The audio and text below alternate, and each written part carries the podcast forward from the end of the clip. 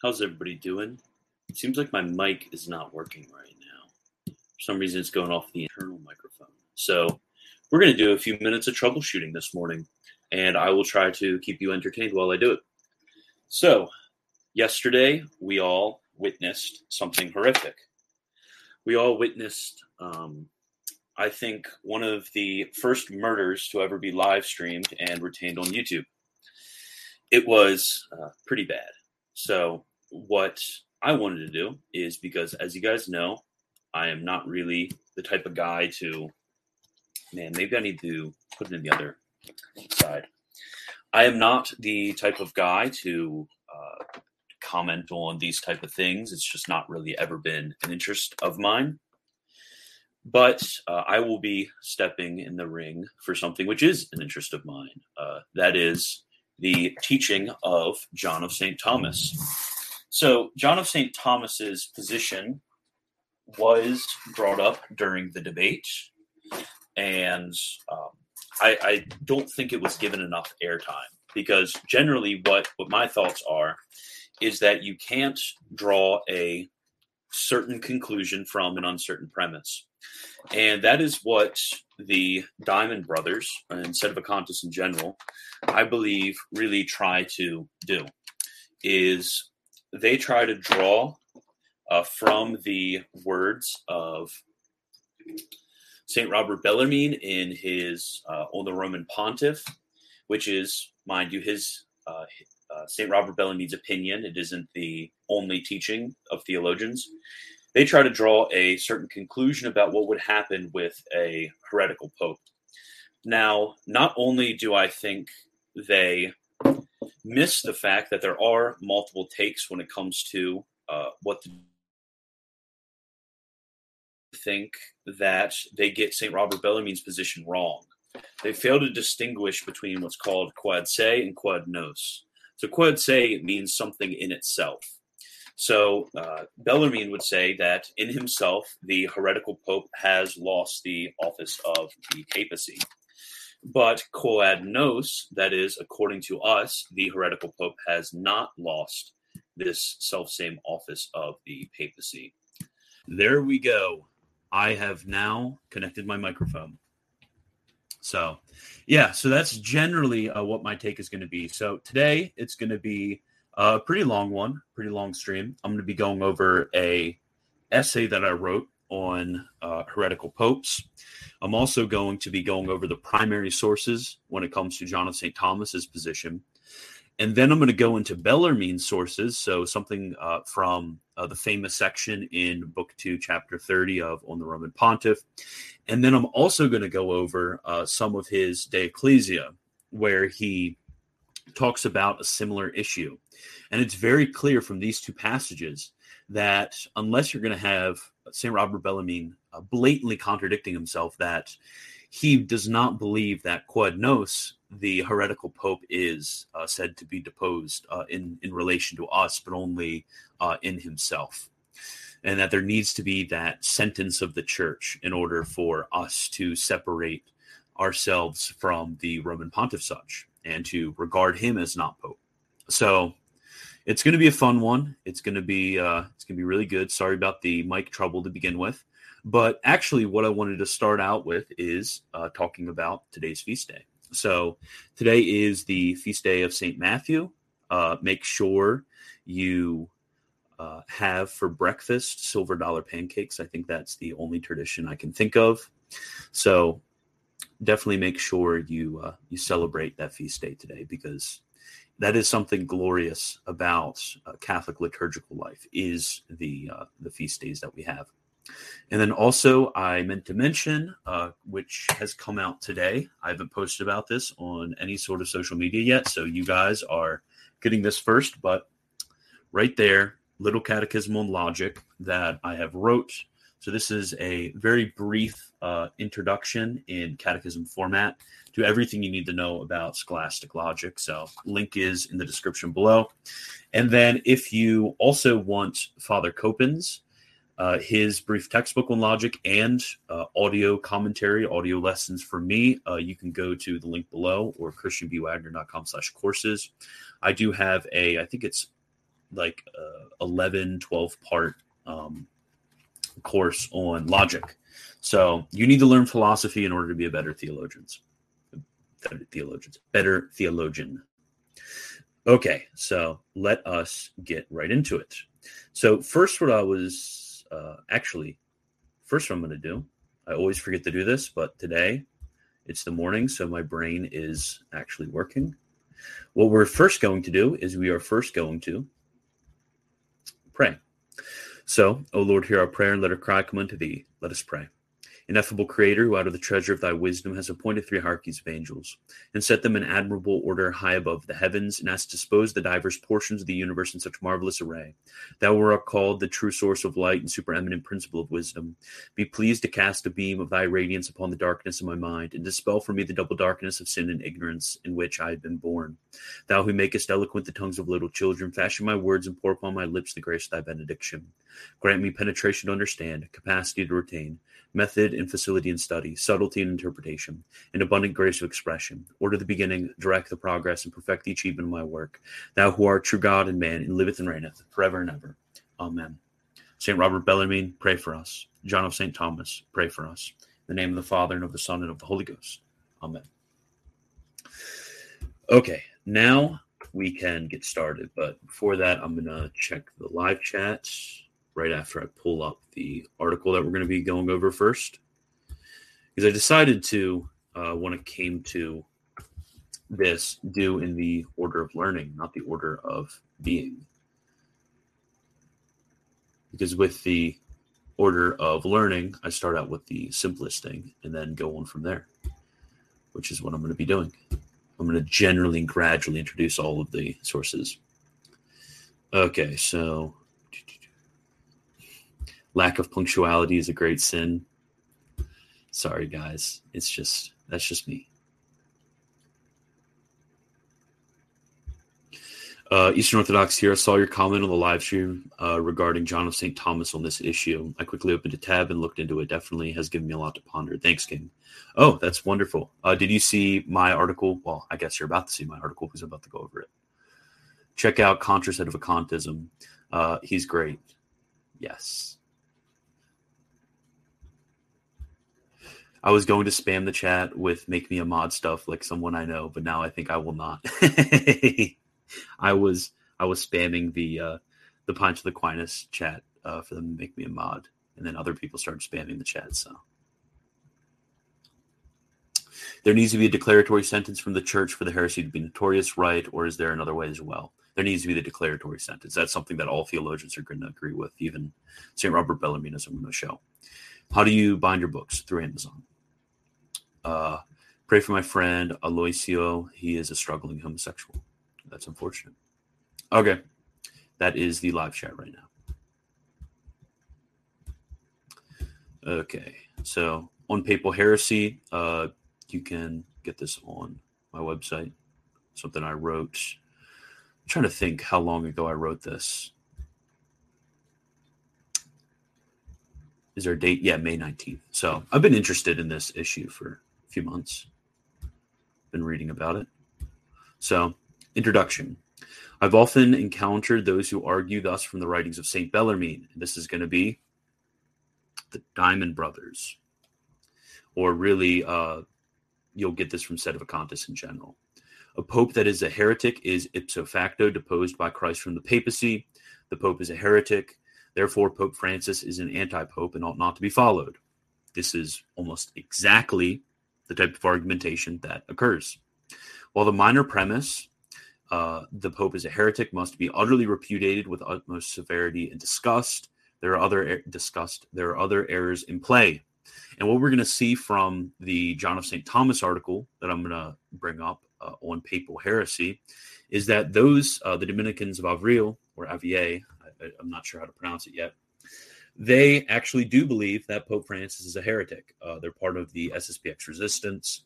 They do believe Pope Francis is a heretic, but they, uh, interestingly enough, uh, are Thomists, so they repudiate uh, the position of most Sedevacantists.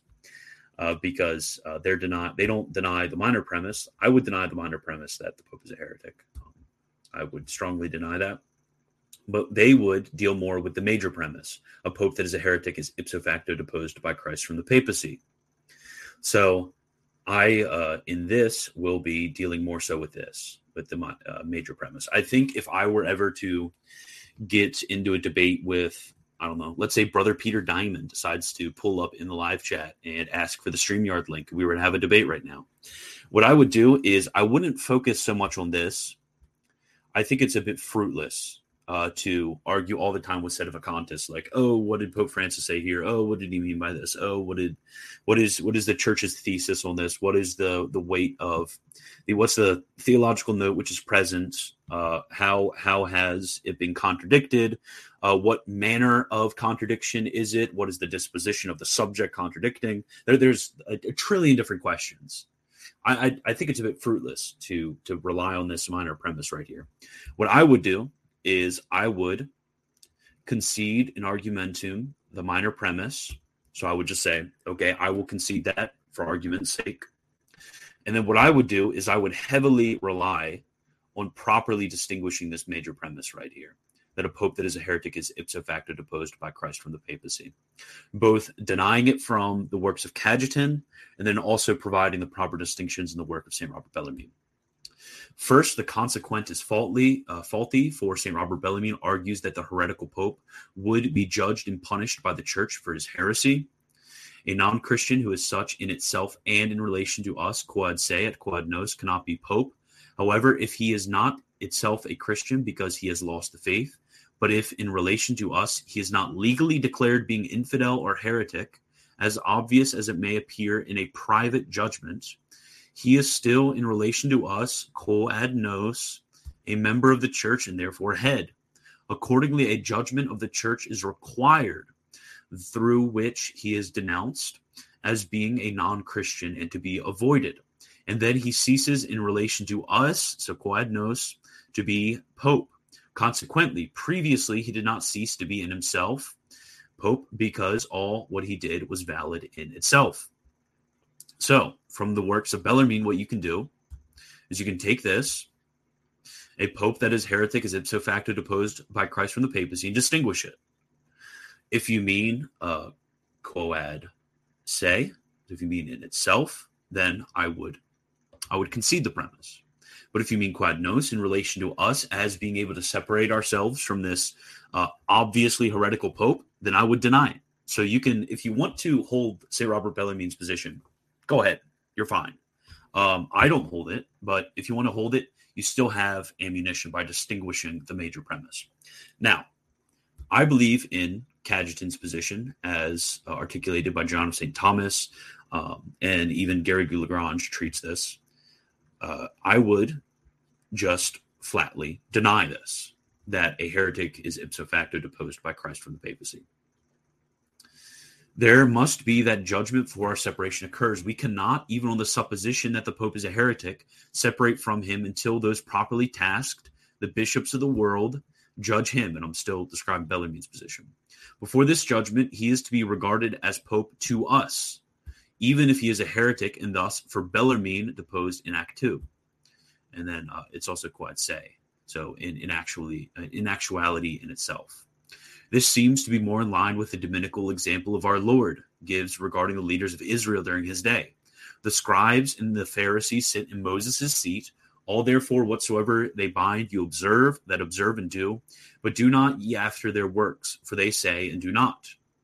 because if if uh, our Lord was a Sedevacantist, he would not be acting practically like this, saying, obey what they say, do not do after their evil works. We too ought to follow this example of the recognition of remaining jurisdiction in regard to a heretical pope. So notice, this does not say that he has jurisdiction. He could not. Bellarmine could be right. He could not have jurisdiction. This is not saying that he has jurisdiction quod se in itself, according to itself. What this is saying is we ought to recognize the fact of such quod nos to us. Second, the major premise is not certain. So this is Cajetan. For the Thomistic tradition of the commentators has always rejected such an idea. This article will focus on this issue, while the first must certainly be investigated, perhaps in a different article. And uh, sorry to say I never wrote this article, uh, but I will be covering a few places in Saint Robert Bellarmine uh, right now for you guys. I'm going to check the live chat real quick. I'm going to keep pretty active in the live chat.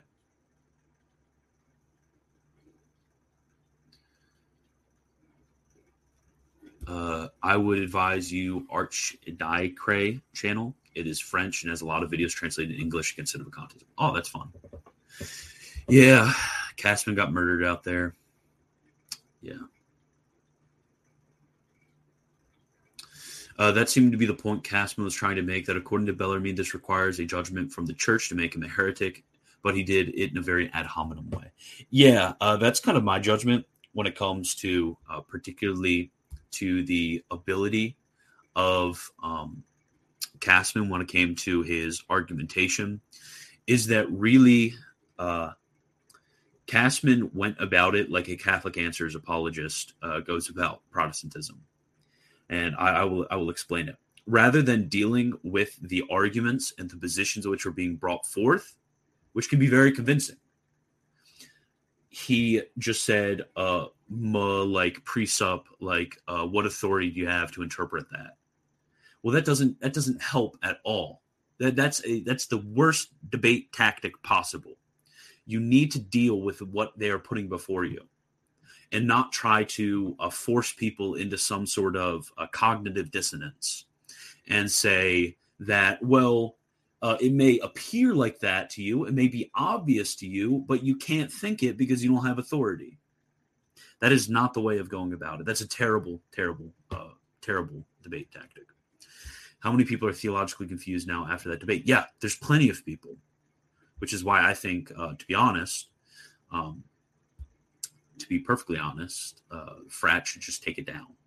Uh, th- this debate should not stay up. This could be damaging a lot of souls. So I hope Uh, definitely share this video around to help people out. And then I think Michael did one. Michael Lofton did one last night, I saw. And I, I mean, Michael and I, uh, we we we come at things from from different uh, angles. So I'm sure he'll be treating a lot of different things than I'm treating. And I'll be treating a lot of different things that he uh, is treating. Because I don't think uh, he's treating this issue at all.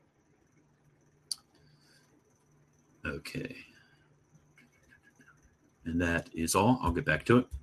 So first, can a deposition occur? So this is the first question we need to we need to ask ourselves, because some are going to argue, uh, actually, uh, no deposition occurs. Just kind of suck it up and uh, suffer. That's what that's what some people are going to argue. First, the question of whether such a deposition can occur must be treated. There are several authorities that John of Saint Thomas quotes that argues for such. First, Gratian, uh, Pars uh, one, Distinction forty. Uh, chapter six, on earth, no mortal should presume to reproach any faults to the pontiff, because he who has to judge others should not be judged by anyone unless he is found deviating from the faith. Notice this last part. Unless he is found deviating from the faith. Okay, that's that's promising. Second, Hadrian the Second, in the seventh, centu- uh, seventh session of the Fourth Council of Constantinople, that's going to be the Western Fourth Council of Constantinople, wrote a letter wherein he wrote, we read that the Roman pontiff has always possessed authority to pass judgment on the heads of all the churches, but nowhere do we read that he has been subject to the judgment by others. It is true that Honorius was post, uh, posthumously, posthumously sorry, anathematized by the Eastern churches, but it must be borne in mind that he had been accused of heresy, the only offense which renders lawful the resistance of subordinates to their superiors and their rejection of the latter's pernicious teachings. Very important, right there. From these authorities, two truths must be reconciled. First, the ancient maxim that the first see is judged by none. That one is very important. Second, the truth that the Pope may be judged in cases of heresy. And we're going to see in Bellarmine and John Saint Thomas, they list many examples of this. These two truths are reconciled in two ways. First, the way of Saint Bellarmine. Second, the way of the Thomists. Second, a theological argument may be given. For Saint Paul writes, a man that is an heretic after the first, first and second admonition reject. In this, there are two options. First, the one should avoid the Pope. Now, this is irrational, for the Roman pontiff is the earthly head of the church and ought to be communed with. Therefore, one ought to depose him from the position as to not go out of communion with the office of the Pope. It would be irrational just to avoid uh, the Holy Father. So there must be this disposition, uh, deposition. We'll get into disposition later. One may posit that we ought to stay in communion with a heretical Pope. This, too, would be against the faith. For first, this is against the words of Saint Paul. Second, this would lead to the obvious destruction of the church, and has inherently a risk that the whole ecclesial government errs if she has to follow a heretical head. Further, we may argue from natural law, for one has the right to defend oneself. A heretical Pope is attacking the church, ergo, the church has the right to defend herself. From these arguments and many others, the principle that a heretical Pope must be deposed is confirmed, or I should have said verified. So this principle is verified. Because really, what else are you going to say? Honestly, there is there's almost no other option unless you want to just reject the office of the papacy. Without falling into heresy, there are no other options. I made a drink of water.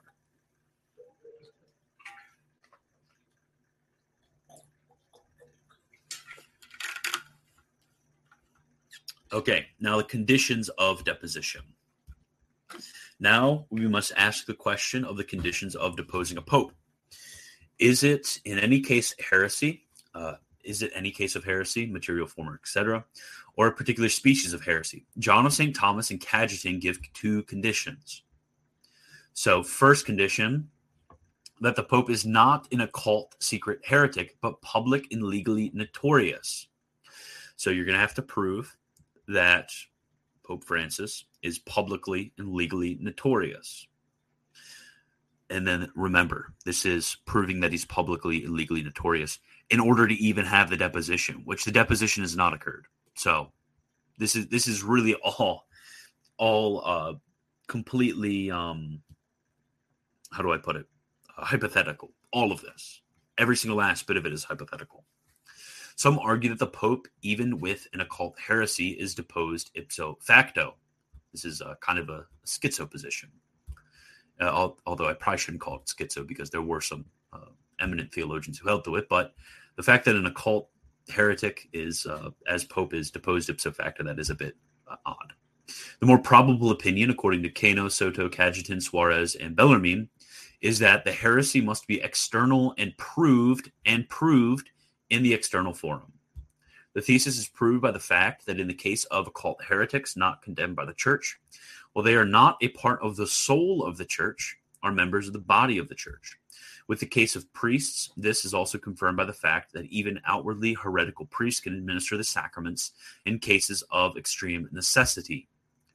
Second, that he does not repent, but is incorrigible and per- uh, pertinacious in his heresy. For those who are heretics and repent after being corrected are not considered to be heretical. This is confirmed by the words of the apostle quoted above, for we only avoid after the first and second correction. After the first and second correction. And I hope all of you are seeing that Brother Diamond, even if we can see that the Pope is a heretic, his position is not uh, any more reasonable. Any uh, reasonable at all, really. Unless these two conditions are met, the Pope cannot be deposed. These, these are the conditions to be deposed. Notice. So we have not even, so really where they have gotten is they've gotten the first condition of deposition. That is all they've gotten. They've not even gotten to the second condition of deposition. And even then, they have not gotten to the actual deposi- dis- uh, deposition itself. So you are like five steps behind right now, and you're saying that the Pope is ipso facto deposed. And then who deposes the Pope?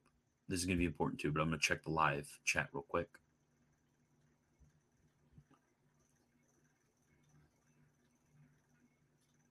Um, universal recognition, okay.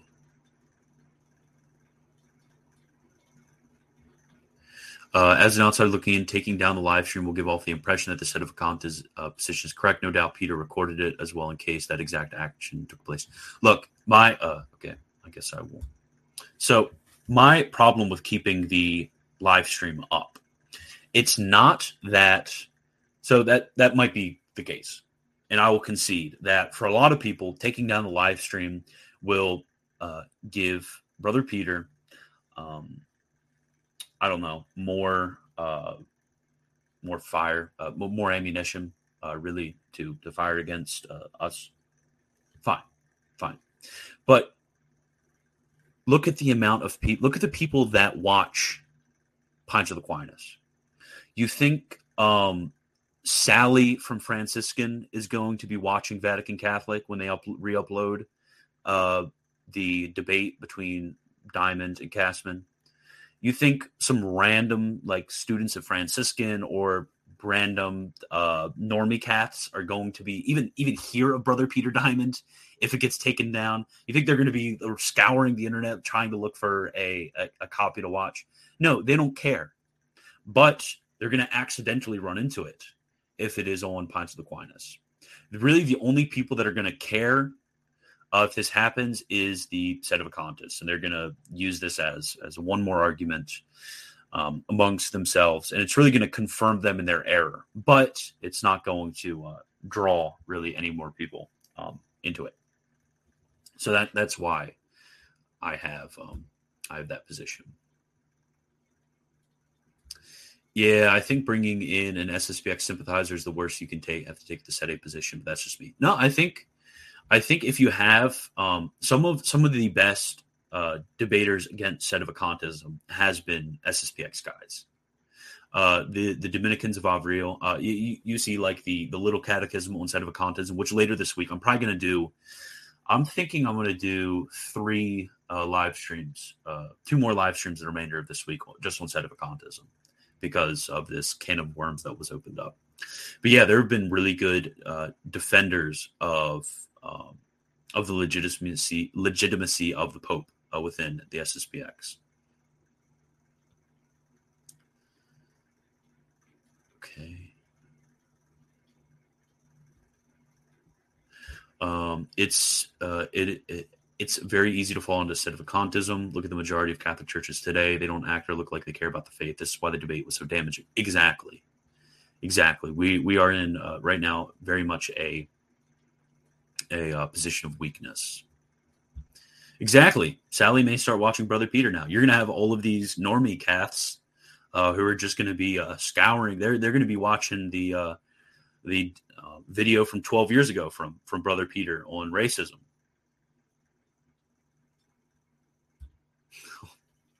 Look, okay, th- this but in a nicer way.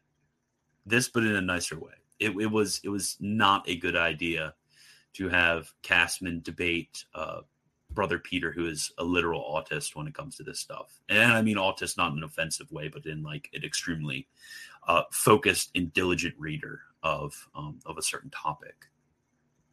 So, yeah.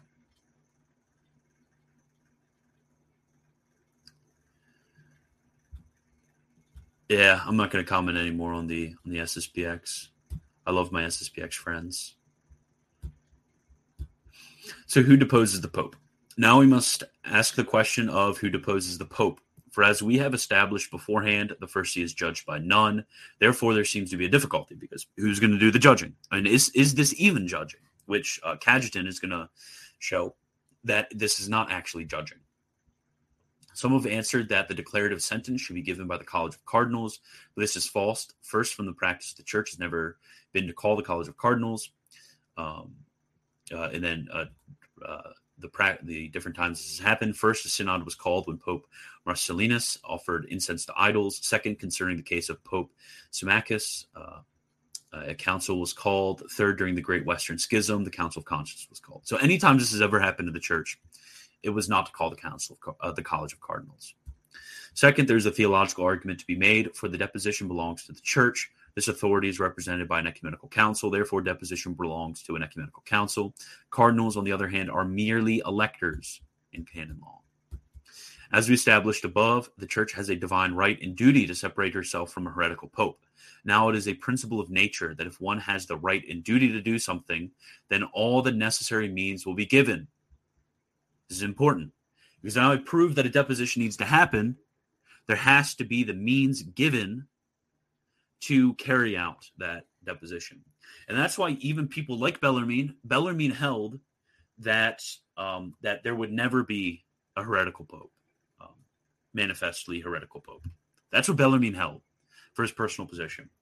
But the reason why this question was treated by the theologians is because if there is this right and duty to do something when it comes to a heretical pope, then there has to be a uh, a, a means to be uh, to carry out that deposition.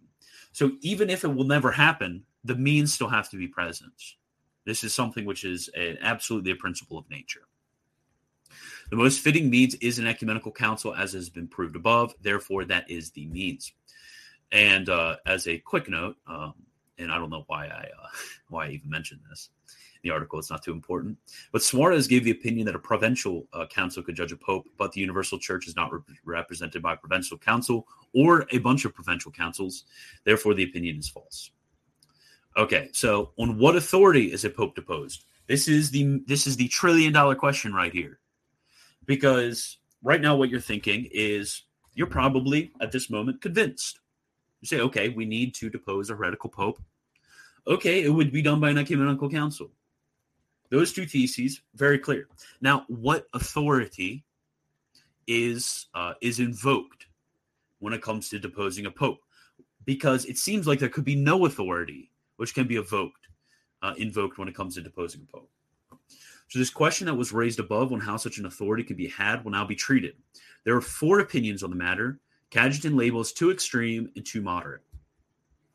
And I'm going to get another drink of water while I check the live chat.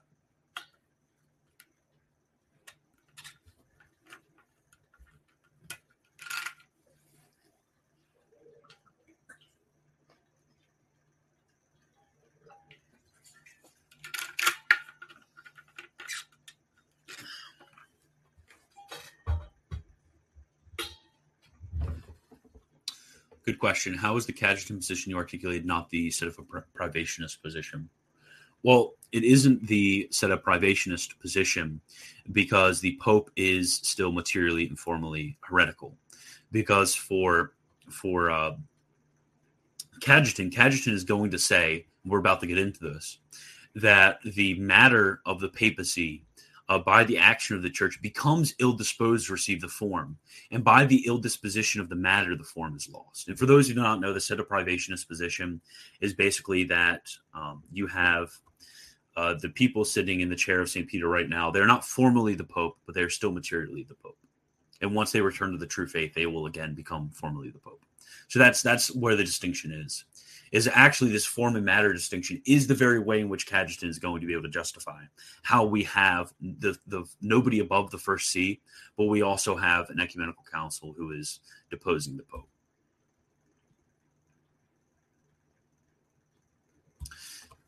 Okay, so I will continue. So the question uh, that was raised above, uh, there's two extreme, two moderate. Okay, so the first extreme position that Cajetan labels is that of Saint Robert Bellarmine, who argues that the Pope is deposed ipso facto, quod se, by his heresy. He bases this uh, argument on the premise that one who is not a member cannot be the head. We're going to see that is going to be huge. It's going to be huge. For the Sedevacantists position, is they're going to argue one who is not a member cannot be head. They're going to repeat that over and over again Now, one who is in heresy is not a member, therefore one who is in heresy cannot be the head. That is go- going to be what they repeat ad nauseum. Yet we would reject this premise. We would say it's false, completely false, that one who is not a member cannot be a head. We would, and we would respond with Billuart, who writes, there's a difference between being constituted a head by the fact that one is influencing on the members and being made a member by the fact that one is receiving an influx itself. This is why, while the pontiff who fell into occult heresy keeps the jurisdiction by which he influences the church by governing her, thereby he remains the head, but as he no longer receives the vital influx of Christ's faith or charity, it was the invisible first head, he cannot be said to be a member of Christ or of the church. So this is, uh, there's a difference. One can be head without being member. One can influence without being uh, uh, influenced, without being influenced. That's what Billuart says. And we're going to uh, run into a lot of other theologians who are going to teach the same thing in about, I don't know, uh, ten hours from now when we finally finish the stream. The second extreme position is that the Pope truly has a superior who can judge more on earth, which is false by the principle that no see that the first see is judged by none. This is clearly false. The first moderate position argues that the Pope has no superior on earth in absolute terms, except in case of heresy. Then he has a superior. This position is probable, but seems to fall into the same errors of the second extreme position. And I think that's pretty clear. And now this is going to be Cajetan's position. The second moderate position argues that the Pope has no superior on earth, neither absolutely nor in the case of heresy, but only in a ministerial way. Only in a ministerial way. And the difference between um, that, that would be, for example, like let's say you have um, an ecumenical call, an ecumenical council called uh, by Pope Francis, Vatican three, he calls Vatican three right now, and he holds it in... Uh, let's say Dallas, Texas. So Council of Dallas. Why would it be called Vatican three if it's in Dallas? No idea, but let's pretend real quick. So he holds the First Ecumenical Council of Dallas, and he sends as his representative, uh, I don't know, um, Taylor Marshall, because Taylor Marshall's in Texas. So Taylor Marshall is now uh, Pope Francis's representative in the Ecumenical Council of Dallas. Let's just say that. So the Ecumenical Council is held, and Taylor Marshall walks in, and he runs the Ecumenical Council. Now, Taylor Marshall, what is his ecclesiastical position? Absolutely none. He is a layman. So does Taylor Marshall have any absolute power over all of the cardinals and bishops present at the First Ecumenical Council of Dallas? No, absolutely none.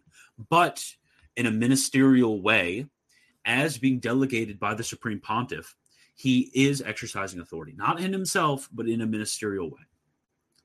So, and then he's going to provide a helpful example when it comes to the election of a of the Pope. Just as the church has a ministerial power to choose the person, but not to give power, as this is done immediately by Christ. So if you want to argue that this is uh, ridiculous, um, that anybody would be able to have a ministerial power over the Pope.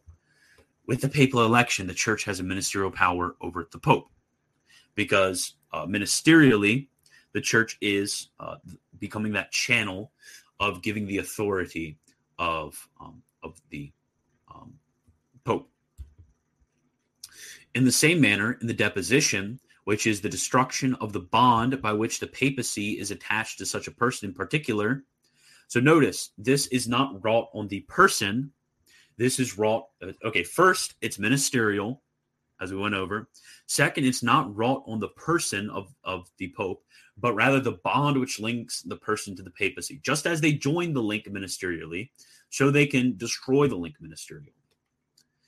Uh, the church has the power to dis- de- depose him in a ministerial manner. But Christ uh, is it who deprives the power with authority. And we're going to also be getting into a little bit of the exact metaphysical means by which this occurs. This is the most probable opinion and is the opinion of the Thomists. So now I'm going to, I kind of need to sneeze. Okay, I'm good. Now I'm going to be getting into uh, a few of the explainers of this. This position, the second moderate position, is formulated in three theses. First, the heretical pope is not deprived of the pontificate and deposed by the mere fact of heresy, considered separately. So not deposed ipso facto. And this, again, is something uh, quod se, which is uh, disputed between Bellarmine and Cajetan. Second, the church has neither power nor superiority over the pope about his power. Even in the case of heresy, neither is the church's power above the power of the pope, and consequently above the pope absolutely. Second, there is no power of the church over the pope.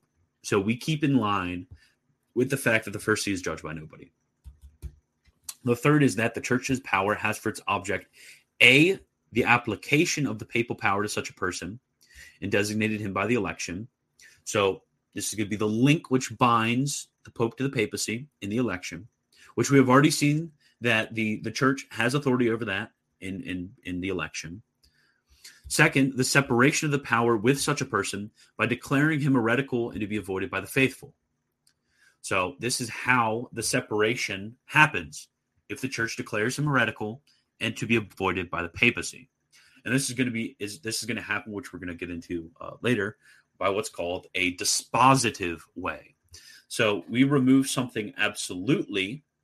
Uh, let's say God wants to uh, zap out of existence. Uh, uh, I don't know. Um, I don't th- this. Ah, no, that wouldn't work. Who should I use for an example? I don't know. Who is the last person who has commented? Uh, James. James. So James is right there. James. So James, God wants to zap out of existence James right now.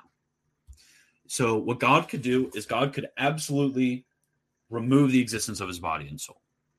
He has absolute authority over the existence of James. Now, let's say I wanted to remove the existence of James right now. How would I do it? I can't absolutely remove uh, any sort of um, the existence of James. It's impossible because the soul is immortal. But what I can do is I can Uh, make it in such a way that his soul is separated from his body. I'm acting upon the connection between his soul and body. And how do I do that? I make his his uh, matter, that is his body, ill-disposed to receive his form, which is known as murder. If you kill somebody, you are not absolutely zapping them out of existence. What you're doing is you're making their matter, that is their body, not disposed to uh, be connected with their soul.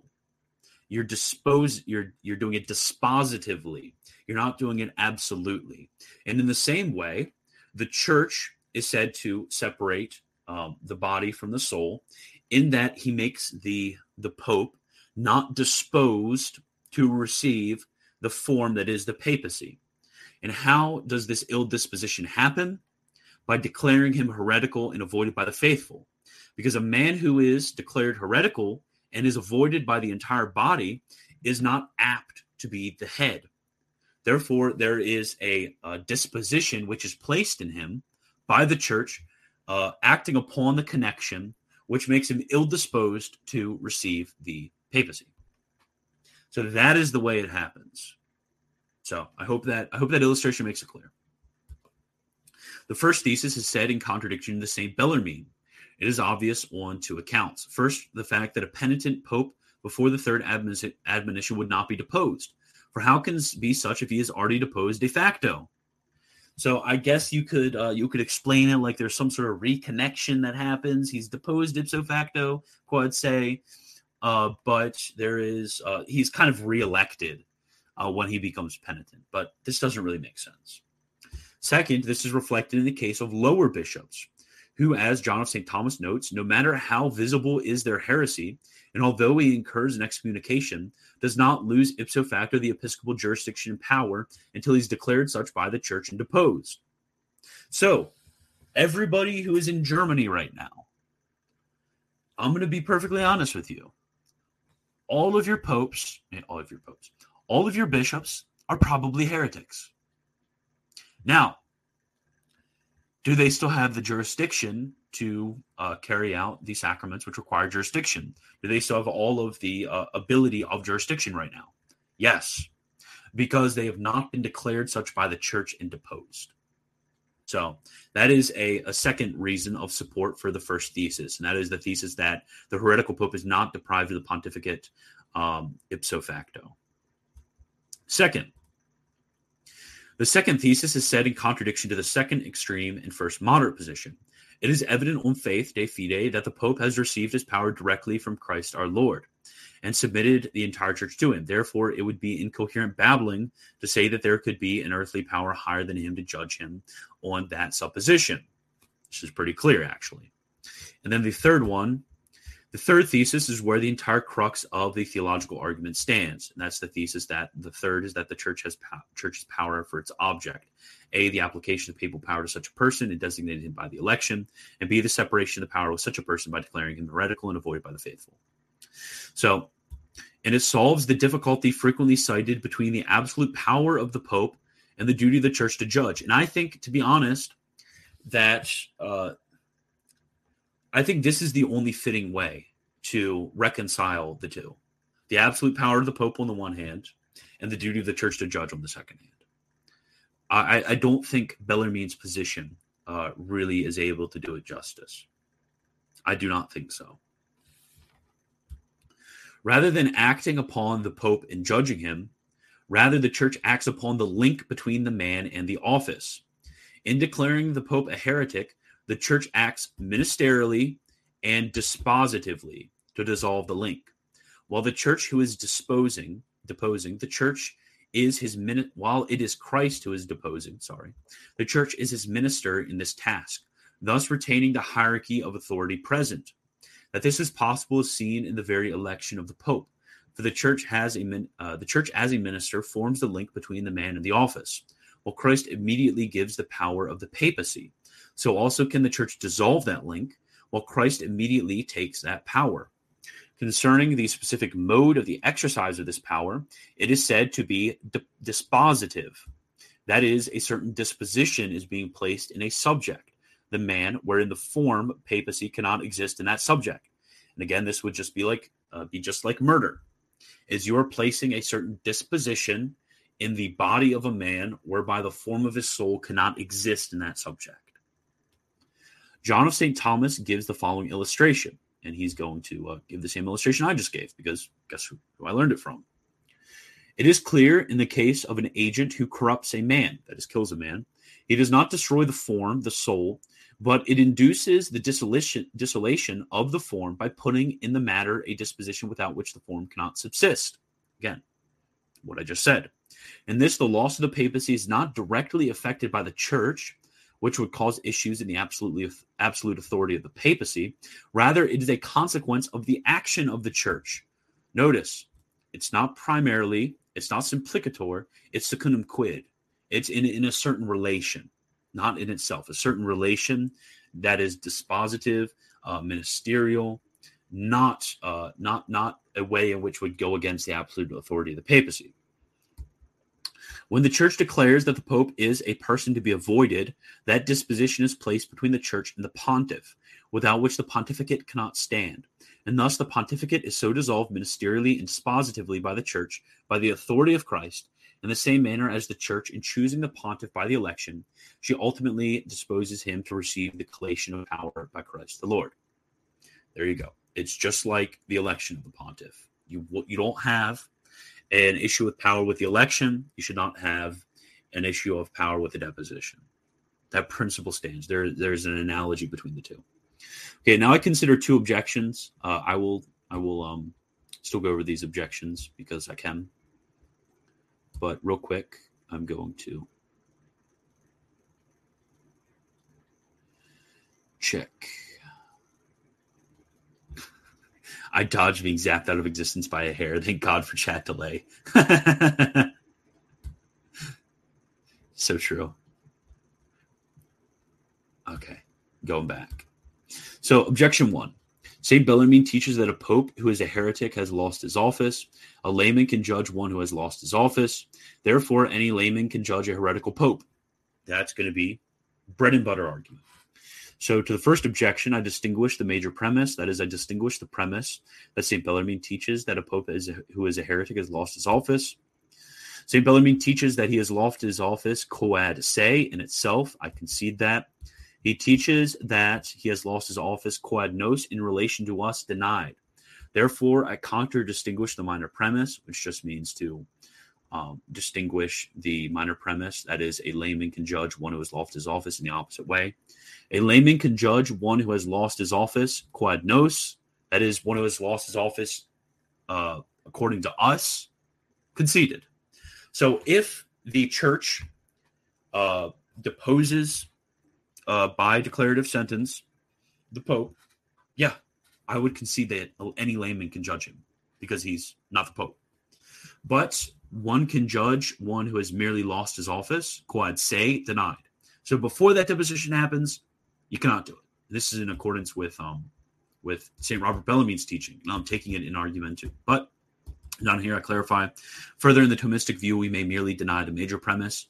In either case, the conclusion does not follow. In nobody's view does this follow. Nobody's view does this follow if there hasn't been that declarative sentence. So uh, Bishop Purcell, addressing Vatican One, writes, if he denies any dogma of the church held by every, by a true believer, he is no more uh, no more Pope than either you or I, therefore. So I deny the hidden premise, that is, that the speech of a certain bishop at a certain ecumenical council has the binding force beyond that of a certain bishop's individual ordinary episcopal magisterium, because this is really just an, an individual address. So this quote gets brought up all the time. Uh, it's just an individual address of a bishop. It, it holds the force of, if I got my bishop to, I don't know, uh, share this article on Twitter or something, it, it would be just as authoritative. Further, concerning the antecedents, Uh, that is um, what the bishop has said. Uh, it is to be taken in the same sense as Saint Bellamine's words are taken, as is clear from his preceding words. The council of bishops could depose him for heresy. So there you go. He's just saying what Bellarmine says, and this is being taken out of context. Further, the council fathers at the First Vatican Council explicitly refused to answer such a question, that is papal heresy. Further, I can merely negate the words of a bishop with that of a cardinal, that is Cajetan. Okay. So this is the first part of the stream, and I'm going to take a quick break, and I am going to come back in, I don't know, five minutes, and we are going to get into John of Saint Thomas's exact words, so you know that I'm not making up any of this.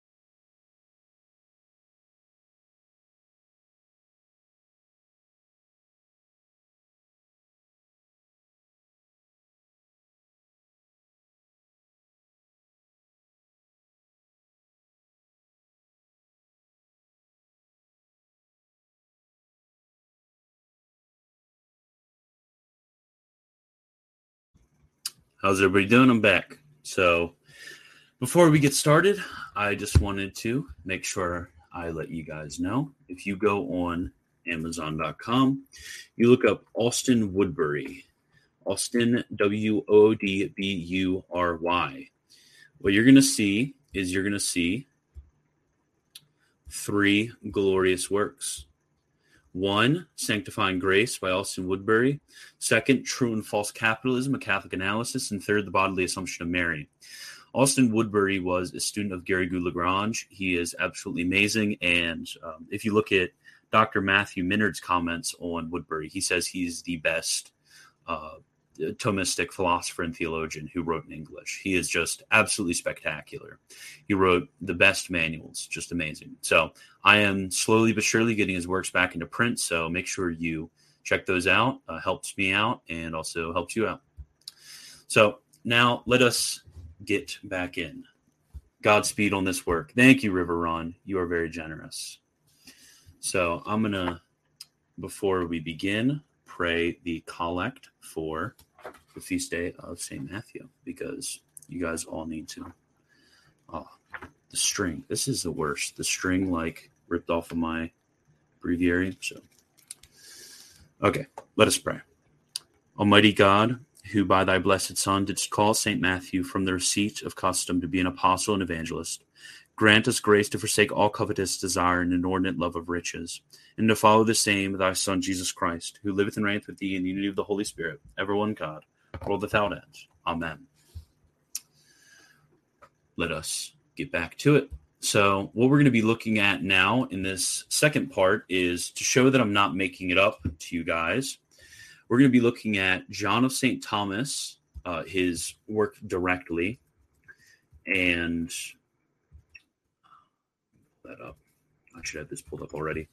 We're going to be looking at directly his uh, work on the deposition of the Pope. Um, it's very, very short, so I'm going to be able to uh, be able to go through this entire thing. It's going to be glorious, and it's mostly uh, since I provide a lot of context, I'm not going to uh, not going to comment too too much, but I'm just going to really show you that what I said, not made up, not made up at all. That this is actually uh, what John of Saint Thomas said, and uh, this is this is legitimate. Uh, this isn't something which I just uh, kind of pulled out of bag. And then we're going to, after that, look at Bellarmine's work uh, that John of Saint Thomas is going to mention. Then Bellarmine's going to be referring back to Cajetan, who John of Saint Thomas was really uh, following in this work. And then we're going to look back. Uh, at the end, we're going to be looking at the tradition of the theologians when it comes to some of the issues that are brought up by John of Saint Thomas. So Billuart, um, we're going to be looking at Alphonsus Liguori, Garrigou-Lagrange. We're going to be looking at a lot of uh, Banez too, uh, the Salamancans. We're going to be looking at a lot of uh, fun Thomistic authors when it comes to when it comes to this. So, and before I wanted to begin, I saw that I should have a commercial break. I've wanted to record a commercial, but Um, I just haven't gotten to, to it. So there you go. That's what I wanted to comment on. So uh, considering John of Saint Thomas wrote before Vatican One, does this weaken the argument as he cites Gratian's decretals as to whether a pope could be deposed, which were superseded by the nineteen seventeen code? Okay, great question. So when it comes to uh, the disciplinary actions of the church in her canon law, like like this example of the deposition of the Pope, there is a sort of quasi uh, doctrinal authority that comes not in itself, so simplicator, but secundum quid, that is in a different manner. So uh, you, it would be extremely impious to say that uh, the church had erred so grievously with her uh, with her canon law in Gratian's decretals, just as it would be impious to say, uh, because if we think about the nineteen seventeen Code of Canon Law, Um, not not that uh, if you're going to come at it from this direction, the nineteen seventeen Code of Canon Law was in in effect for seventy years, uh, really sixty-five, seventy years. Gratian's decretals were in in it, they were in effect for like um, trying to think of when Gratian was writing, but probably seven eight hundred years. Uh, if if I'm getting my my history on Gratian uh, correct.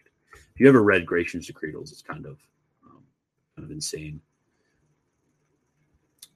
Uh, oh, he died eleven forty-five. So yeah, that would have been uh, almost eight hundred years. So it's very, very difficult to, um, to to say that the canon law that was in effect for eight hundred years, which theologians had uh, universally argued from, was just in that bad of, of an error in order to just absolutely flop when it came to that. So, I, I that, that would be that would be my uh, response to that comment right there. So, uh, sorry for the constant buggering, but is the content on your website something I need to pay or subscribe for in order to obtain? Just wondering. Forgive me, I'm fairly new here.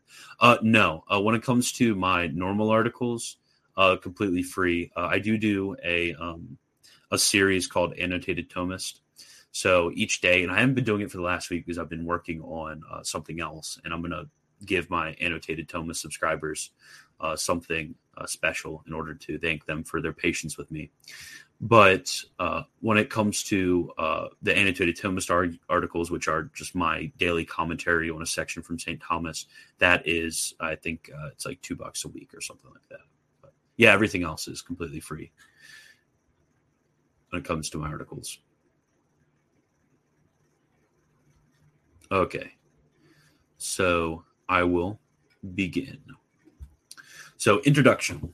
Uh, I affirm that the Pope can lose the pontificate in three ways: through natural death, pretty obvious, voluntary renunciation, and by deposition. The first cause uh, case, there is no difficulty about. The second case, there is an expect, uh, express provision in canon law.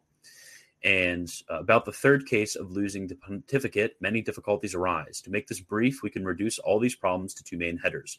One, under what circumstances a deposition could be made. Two, and by what power this deposition should be made.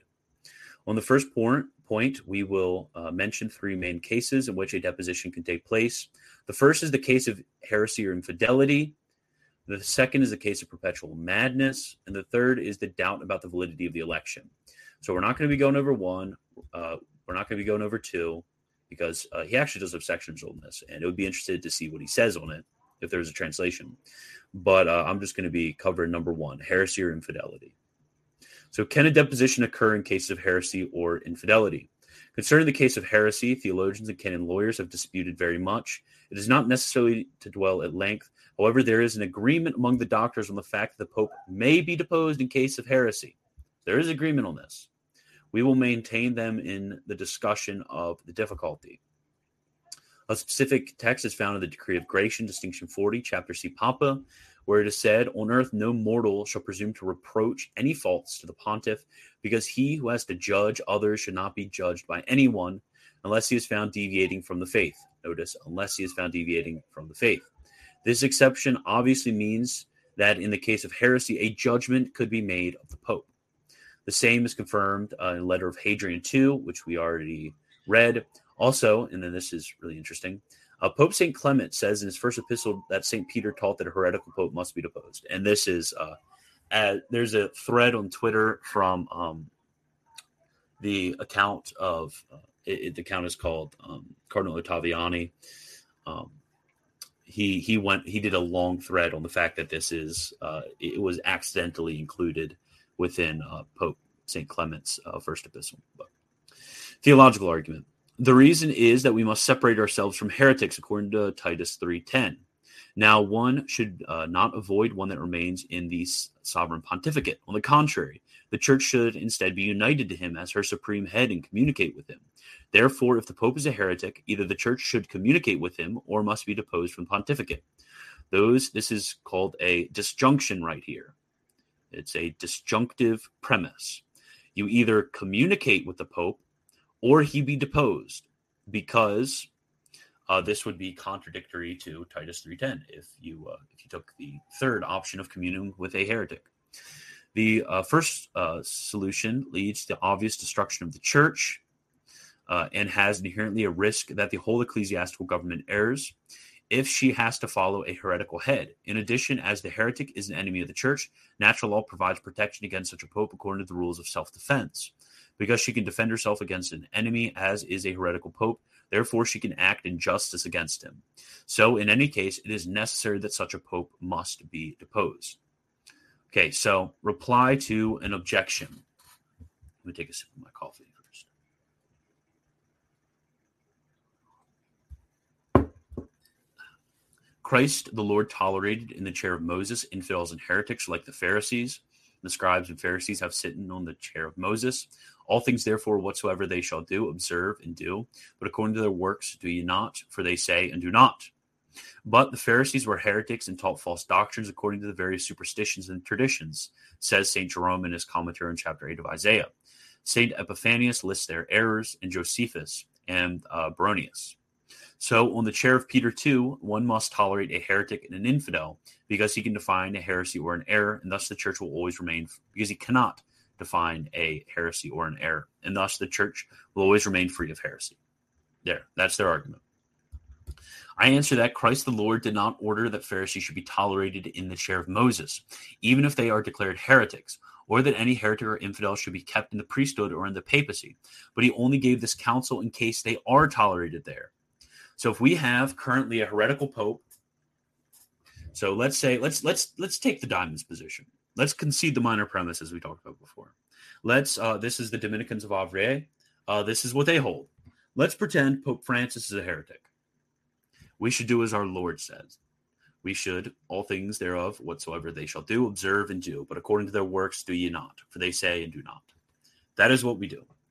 This is the counsel of our Lord in case we have infidels and heretics on the throne of Saint Peter or uh, in the episcopacy. If they are not yet declared and deposed from their chair, the faithful should listen to them and obey them, because they keep their power and jurisdiction. However, the church wants to depose them heretic and no longer tolerate them. Christ the Lord does not prohibit by the words reported above. There is no prohibition against declaring them a heretic here. None at all. None at all. Okay, now the two conditions. But we need to know if the Pope can be deposed in any case of heresy in whatever form of being a heretic, or if some additional conditions are needed without which heresy alone is not sufficient to depose the pontiff. I answer that the pontiff cannot be deposed and lose the pontificate except if two conditions are fulfilled together. One, that the heresy is not hidden but public and legally notorious. Two, uh, then that he must be in cur- pernicious, per- pertin- pertinacious, oh, I can never pronounce anything, impeded, impediment, impedit. Okay, you know what I mean. If both conditions are fulfilled, the pontiff may be deposed, but not without them. And even if he is not unfaithfully in, unfaithful interiorly, interiorly, however, if he be- behaves externally as a heretic, he can be deposed and the sentence of deposition will be valid. Again, external, public, legally notorious, not hidden or occult. Concerning the first requirement, some among Catholics are of a different opinion, saying that even for an occult heresy, uh, the, the pontiff loses papal jurisdiction, which is based on the true faith and right confession of faith. Supporting this opinion, we have Torquemada and others, and this is going to be Bellarmine's um, second position, I think, that Bellarmine lists. Uh, some others think that it is necessary that the heresy must be external and provided in the external forum in order for the pontiff uh, can be deposed from the pontificate, thus Soto, Cano, who believe that the contrary opinion is not even probable. Uh, Cajetan, uh, Suarez, uh, Azorius, and Bellarmine. The principle is that occult heretics, as long as they are not condemned by the church and being separated by her, belong to the church and are in communion with her, as like being moved from the exterior, even if they do not receive any more interiorly the vital movement. Therefore, the pontiff, if he is an occult heretic, is not separated from the church. Therefore, he can still be the head, since he is still a part and member, even if he is not a living one. A confirmation of it is that the priests of a lower order can exercise the power of order and jurisdiction without faith, because a heretical priest can confer the sacraments and give absolution in cases of extreme need. The second condition, in order uh, to be able to depose the Pope, namely that he is guilty of uh, pertinacious heresy, sorry, is evident, because if someone is ready to be corrected and not per, uh, per, impedib, in, sorry, in heresy, is not considered to be heretical. Therefore, if the Pope is ready to be corrected, he should not be deposed as a heretic. The Apostle Paul prescribes to avoid heretics only after the first and second correction. If he comes to repentance after the correction, he should not be avoided. Therefore, as the Pope must be deposed for heresy under this apostolic precept, it follows that if he can be corrected, he should not be deposed. And this in itself uh, goes against the Sedevacantist uh, position. On the deposition of the Pope, and I'm going to check the live chat.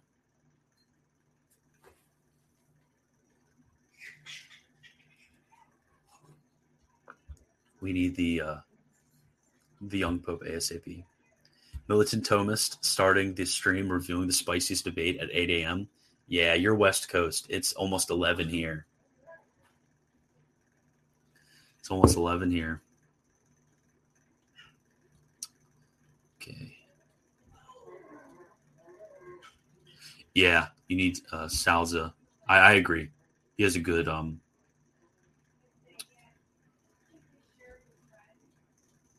Who's the author of the refutation you're citing? Uh, John of Saint Thomas. Okay, I checked everything. Now I'm back. Okay, so on the deposition of the Pope, it remains to deal with the second problem. By what authority should the deposition of the Pope be done? And the whole issue revolves around two points. One, the declarative sentence by which the Pope's crime is declared. Should it be made by the cardinals or by the general council? And if by the general council, by what authority should it be assembled? And on what basis should this council judge the case? Two, the deposition itself, which must follow the declarative sentence of the crime. Is it made by the power of the church or immediately by Christ, being supposed made the declaration? One, who should pronounce the declarative sentence of the crime of heresy? The declarative sentence should be not made by the cardinals. And I'm going to kind of skip over this section. I'm not trying to hide anything, but uh, this is not really the crux of the debate, and we already covered that. Okay, on which authority is the Pope deposed? This is important. Diverse opinions. On the second point, namely on which authority the declaration of heresy and the de- uh, deposition are to be made, there is dissension among theologians, and it is not clear by whom that statement should be made, because it is an act of judgment and jurisdiction, which no one can exert on the Pope. Cajetan, in his treatise on the Pope's authority, refers to two extreme and two middle positions. The two extremes, one says that the Pope is removed without human judge by the mere fact of being a heretic, Bellarmine and Suarez. On the opposite, there are those who say that the Pope has truly a power above himself and by which he can be judged. This opinion is not sustained anymore. Not sustained. Cajetan considered it false. The two main positions, uh, middle positions, one says the Pope has no superior on earth in absolute terms, except in case of heresy. The other says that he has no superior on earth, neither absolutely nor in case of heresy, but only in a ministerial way. Again, this is exactly what I said. Just as the Church has a ministerial power to choose the person of the Pope, but not to give power. And this is done immediately by Christ in the same manner in the deposition, which is the destruction of the bond which the papacy has attached to such a person in particular. The Church has the power to depose him in a ministerial manner, but it is Christ who deprives his power with authority. Notice, with authority. So we're only ministers. He is the only one with authority. The first opinion is that of Azorius. The Church is above the Pope in case of heresy. The second is of Cajetan, who deprives, uh, develops it extensively. Bellarmine quotes it and combats it, which uh, we're going to be going over here soon, especially on two points. Cajetan said that the manifest uh, heretic Pope is not ipso facto removed, and that the Pope is actually deprived really and authoritatively by the Church. Similarly, Suarez reproaches Cajetan for saying that the Church, in the case of heresy, is above the Pope as a private person, but not as the Pope. This, in fact, Cajetan did not say. He holds that the Church is not above the Pope absolutely, even in the case of heresy, but she is above the link joining the pontificate with such a person, and that she dissolves it in the same manner as the Church has joined it in election, and that this power of the Church is ministerial, because only Christ the Lord is simplicator, superior to the Pope. We're only superior to the Pope, secund, well, the Church is only superior to the Pope, secundum quid, when it comes to um, ministerially and only above the link. So a lot of good distinctions being made. Bellarmine and Suarez therefore think that the Pope, by the very fact that he is manifest heretic and declared impediment, uh, impenitent, is immediately deposed by Christ the Lord and not by any authority of the Church. And notice, even with even with um, Bellarmine and Suarez, uh, the way in which John of Saint Thomas, in disagreeing with them, is representing their opinion. It has that quod saying quod nos distinction, that by the very fact that he is manifest heretic and declared, is immediately deposed by Christ the Lord and not by any authority of the church. Notice. So really, the, the differences are not as much as we think. And the differences uh, chafe against the uh, opinion of the Sedevacantists. So now the opinion of Cajetan. Thus, the opinion of Cajetan contains three points. The first is that the heretic pope is not deprived of the pontificate and deposed by the mere fact of heresy, considered separately. So this is against Bellarmine. The second is that the church has neither power nor superiority over the pope. About his power, even in the case of heresy, neither is the church's power above the power of the pope, consequently above the pope absolutely, only ministerially in secundum quid. And third is the church's power has for its object, first, the application of the papal power to such a person and designated him by the election, and second, the separation of the power with such a person by declaring him heretical and to be avoided by the faithful. Therefore, although the declaration of a crime is like an antecedent dip- disposition preceding the disposi- deposition itself, and that it relates only in a ministerial manner. No, notice, it's dip- dispositive, in that declaring the crime, it is antecedent and disposes the matter to lose the form only ministerially and only to the link. So we're making all of those qualifications. However, it reaches the form itself of this dispositive and ministerial manner insofar as it reaches the disposition. So it aims immediately to the form. So not immediately to the form, only Christ our Lord acts on the form of the papacy. The church only acts to the link and only acts to the uh, to, to the matter, that is the, the, the person himself, uh, uh, separated from the form. Not by uh, acting absolutely on it, but only by uh, making a certain disposition that can, where the uh, form and matter cannot exist together. Very clear that we make all of those distinctions in the same manner as in the generation and corruption of a man. The begetter neither produces nor uh, adduces, oh, I, I don't, adducts the form, and the one who corrupts it does not destroy it. But the first one produces the combination of the form, the second one the separation, immediately reaching the dispositions of the matter to the form, and through them the form. So when you have generation, um, a A husband and wife come together, and do they create the form? Do they create the soul? No. The soul is immediately created by God. But there's a certain disposition of matter which is presented uh, in in the uh, in in the union that occurs. There's a certain disposition of matter, that is the body, which is able to receive form, and only uh, secondarily, only secundum quid, does it ever reach the form, that is the soul. It doesn't immediately create the soul, and in, in a similar manner uh, is is happening with the with the church, uh, in forming the link uh, of the papacy and in breaking the link of the papacy. Because any issues people are going to have with John of Saint Thomas's position, you're going to have issues when it comes to the making of a pope. You're going to have these same exact issues. Okay, Cajetan's first point, and uh, we're almost done here. The heretical pope is not deprived of the pontificate and de- uh, deposed by mere fact of heresy considered separately. The first point is obvious and is not legitimately opposed by Bellarmine. So this is going to be going against Bellarmine's position, which if we go against Bellarmine's position, their position's dead in the water, obviously. His truth appears thus. First, because the pope, no matter how real and public may be his heresy, by the moment he is eager to be corrected, he cannot be de- uh, deposed. And the church cannot depose him by divine right, for she cannot nor should avoid him, since the Apostle Paul says, avoid the heretic after the first and second correction. After the first and second correction. Therefore, before the first and second correction, now, he should not be avoided, and consequently, he should not be deposed. Therefore, it is wrong to say that the pope is deposed ipso facto as soon as he is a public heretic. He may be a public heretic, but not yet corrected by the church. Very important. I think this paragraph in itself puts the nail in the coffin. Then, because, as Azorius rightly notes, any heretical bishop, no matter how visible is his heresy, and although he incurs an excommunication, does not lose ipso facto the episcopal jurisdiction and power unless he is declared such by the church and deposed. And again, the, uh, the German bishops. Indeed, only the excommunicated is not tolerated. Uh, not tolerated loses jurisdiction ipso facto, namely those specifically excommunicated or those who manifestly struck a cleric.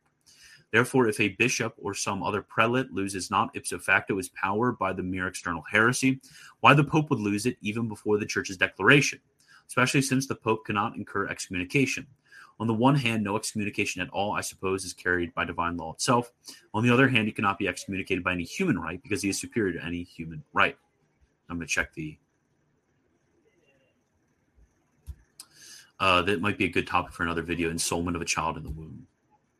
We need militant Thomas, don't Pints of Aquinas. Dude, you need to uh, you need to get him. Tell him that John of Saint Thomas's position will ring in the ears of all.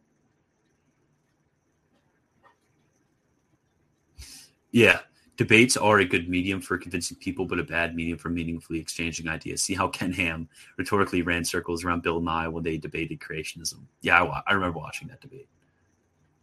News.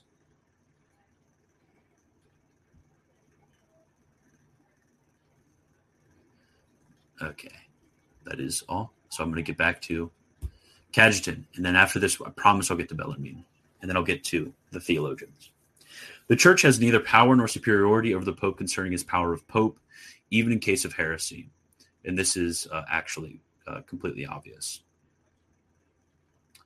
So Cajetan's second point.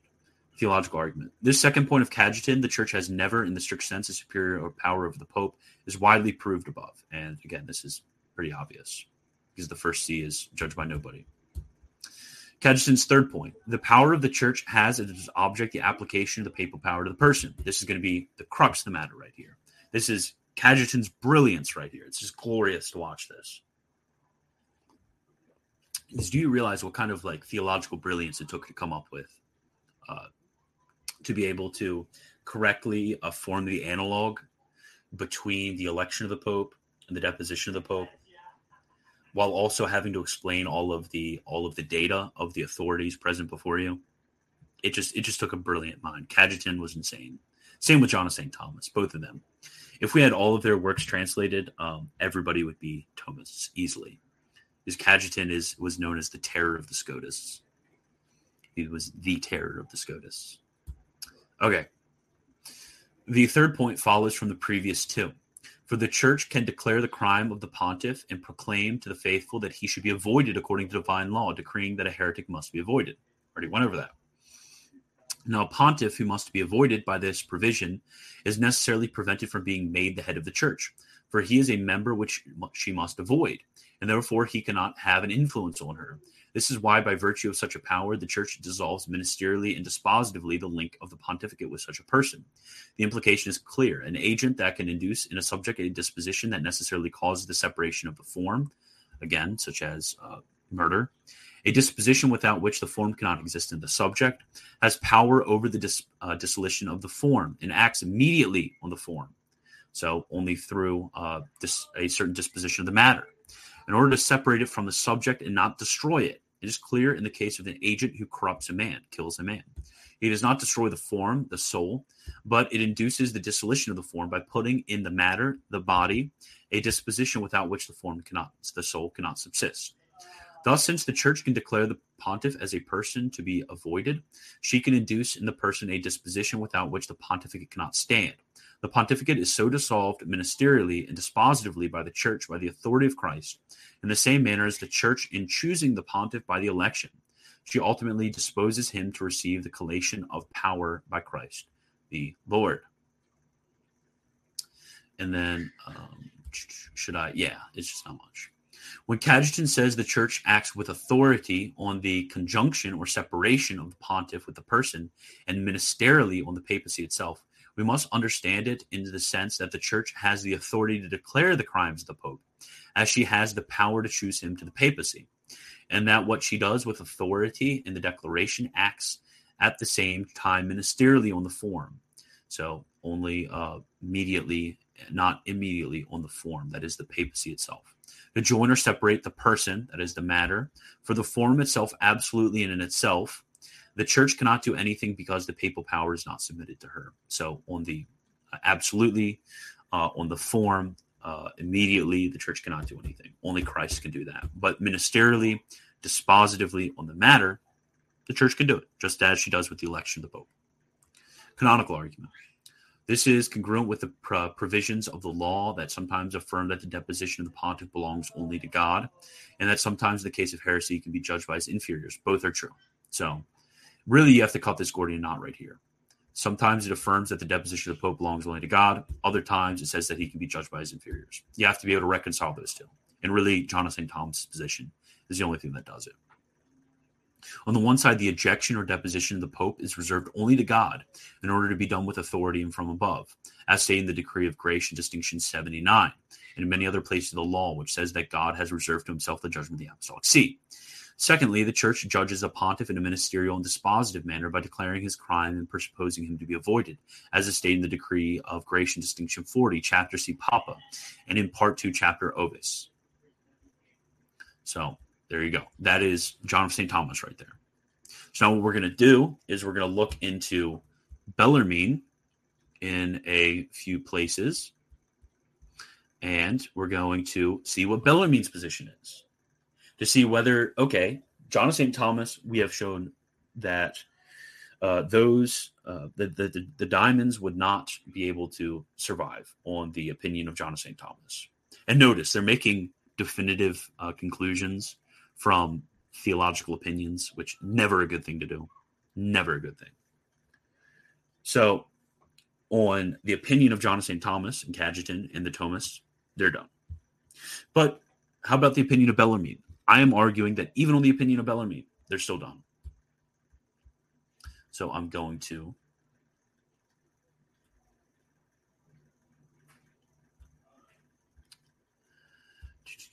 go to my notes real quick. Boom. There you go. And then I'm going to check the live chat real quick.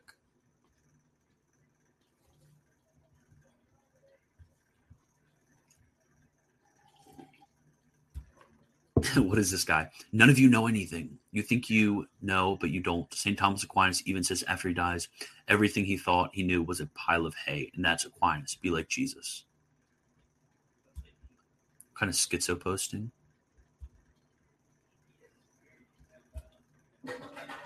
Byzantine Scotus made young earth creationism legit for normie Catholics at Pints of Aquinas, so take the good and the bad. So true.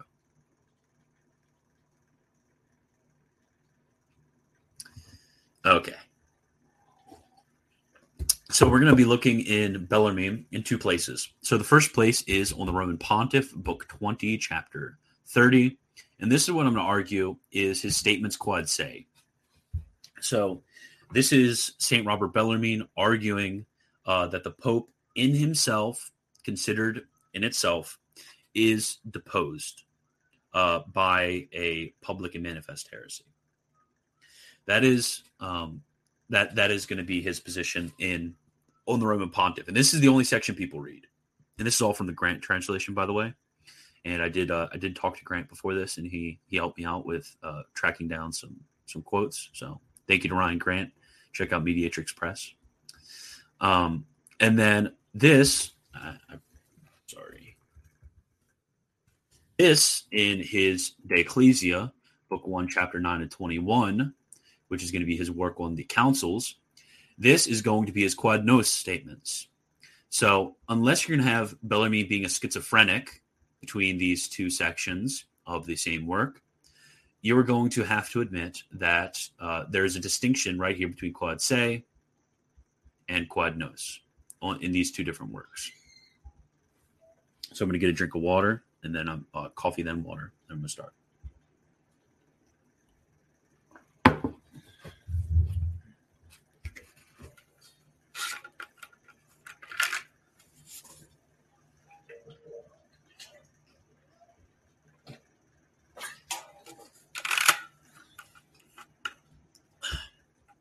It, is, it seems like all the time the Pope was deposed, it's seen as illegitimate as when Emperor Otto the Second did it. Well, it was illegitimate because Emperor Otto the Second did it, and not an ecumenical council. So let us begin. I'm going to make this bigger. So The tenth argument, a pope can be judged and deposed by the church in the case of heresy, as is clear from distinction forty, canon C. Papa. Therefore, the pontiff is subject to human judgment, at least in some case. And this is going to be um, in the context of Saint Robert Bellarmine arguing against, uh, I think it's Calvin, the papacy. I respond, there are five opinions on this matter. The first is that of Albert Pigius, who contends that the pope cannot be a heretic and hence would not be deposed in any case. Such an opinion is probable and can easily be defended, as we will show in its proper place. Still, because it is not certain and the common opinion is to the contrary, it will be worthwhile to see what the response should be if the pope could be a heretic. So notice, right off the bat, most uh, are going to interpret Bellarmine in this section right here as saying that he holds the opinion of Pigius. And many people, uh, I think most of the people of Vatican I held the opinion of Pigius right here, that the pope just cannot be a heretic and just, just wouldn't be deposed. But really what uh, Saint Bellarmine is doing in the rest of this chapter is kind of riffing on uh, what would happen. Thus, the second opinion is that the pope, in the very instant in which he falls into heresy, even if it is only interior, is outside the church and deposed by God, for which reason he can be judged by the church. That is, he is declared deposed by divine law and deposed de facto, if he still refused to yield. This is of Jean uh, de Torquemada, and, but it is not proven to me. For his jurisdiction is certainly given to the pontiff by God, but with the agreement of men, as it is obvious, because this man, who beforehand was not pope, has from men uh, that he would begin to be pope. Therefore, he is not removed by God unless it is through men. Wow. Wow, guys. Very interesting. Yeah, yeah, my mic's still on. Very interesting, guys. He is not removed by God unless it is through men. I think, honestly, most of the Sedevacantists you're going to run into has this has sort of a weird version of Torquemada's position right here. Sort of a weird, very, very weird version. Um, most of them are. And it's just uh, not what Bellarmine believes. He explicitly rejects it. But a secret heretic cannot be judged by men, nor should, nor would such a wish to relinquish that power by his own will. Add that the foundation of this opinion is that secret heretics are outside the church, which is false, and we will amply demonstrate this in our tract De Ecclesia. The third opinion is on another extreme, that the pope is not and cannot be deposed either by secret or manifest heresy. So this one is, can't do it.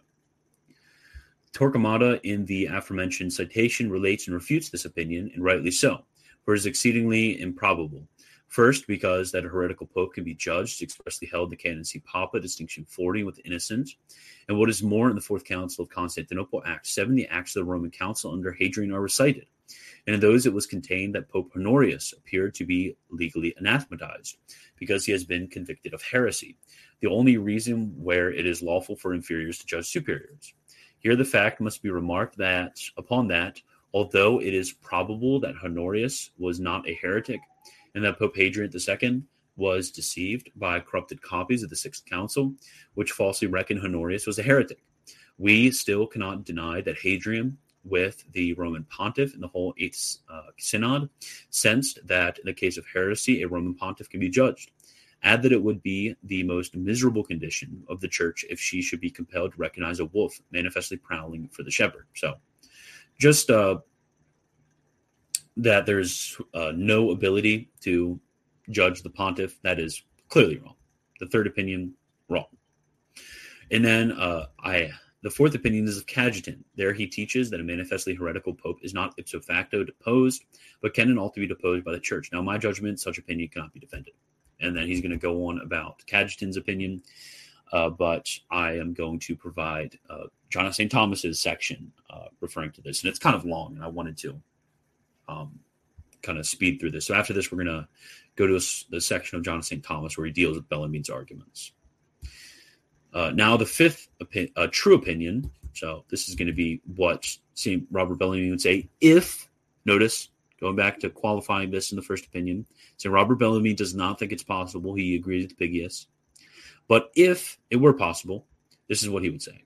Now the fifth true opinion is that a pope who is manifest heretic ceases in himself, so, quod se, to be pope and head, just as he ceases in himself, notice, quod se, to be a Christian and member of the body of the church, whereby he can be judged and punished by the church. Notice, there's always this um, Coadno's uh, outward declaration. This is the opinion of all the ancient fathers who teach that manifest heretics soon lose all jurisdiction, and namely Saint Cyprian, who speaks on Novatian, who was a pope in the schism with Cornelius. He cannot hold the episcopacy. Although he was bishop first, he fell from the body of his fellow bishops and from the unity of the church. There he means that Novatian, even if he was a true and legitimate pope, still would have fallen from the pontificate by himself if he was separated himself from the church. Same is the opinion of the learned men of our age, as John Doredo teaches. Uh, those who are cast out as excommunicates or leave on their own and oppose the church are separated from it, namely heretics and schismatics. He adds in the same work that no spiritual power remains in them who have departed from the church over those who are in the church. Melchor Cano uh, teaches the same thing when he says that heretics are not part of the church nor members. And he adds in the last chapter, twelfth argument, that someone cannot uh, even be informed in thought that he should be head and pope who is not a member nor part. And he teaches the same thing in eloquent words, that secret heretics are still in the church and are parts members, and that a secretly heretical pope is still pope. Others teach the same, who we cite in Book One of De Ecclesia. And I'm going to continue on this. This is talking about quod se, and it's going to become evident uh, when we look at next part. The foundation of this opinion is that a manifest heretic is in no way a member of the church. Notice, this is going to be the foundation of this opinion, which Bellarmine said would be true if the Pope could be a heretic as such. The foundation of this opinion is that a manifest heretic is in no way a member of the church, that is, neither in spirit nor in body, or by internal union nor external. For even wicked Catholics are united in our members, in spirit through faith, and in body through the secret confession, through the confession of faith, and the participation of visible sacraments. Secret heretics are united and are members, but only by an external union, just as, on the other hand, good catechumens are in the church only by an internal union and not by an external one. Manifest heretics by no union, as has been proved. And uh, this is going to be what the Thomists historically have um, denied the consequence of. They're going to say, well, actually, you can be um, outside of the church and still be the head, which we're going to get into a bit later. Okay, now, everybody and their mother's brother has read and quotes this section from on the Roman Pontiff. But I am going to go to a different place, his De Ecclesia, on the Councils, and this is going to be a section on the Councils, Book one, Chapters nine and twenty-one, and I'm going to check the live chat real quick.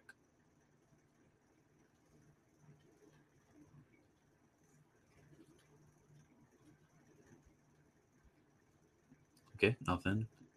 Nothing too important.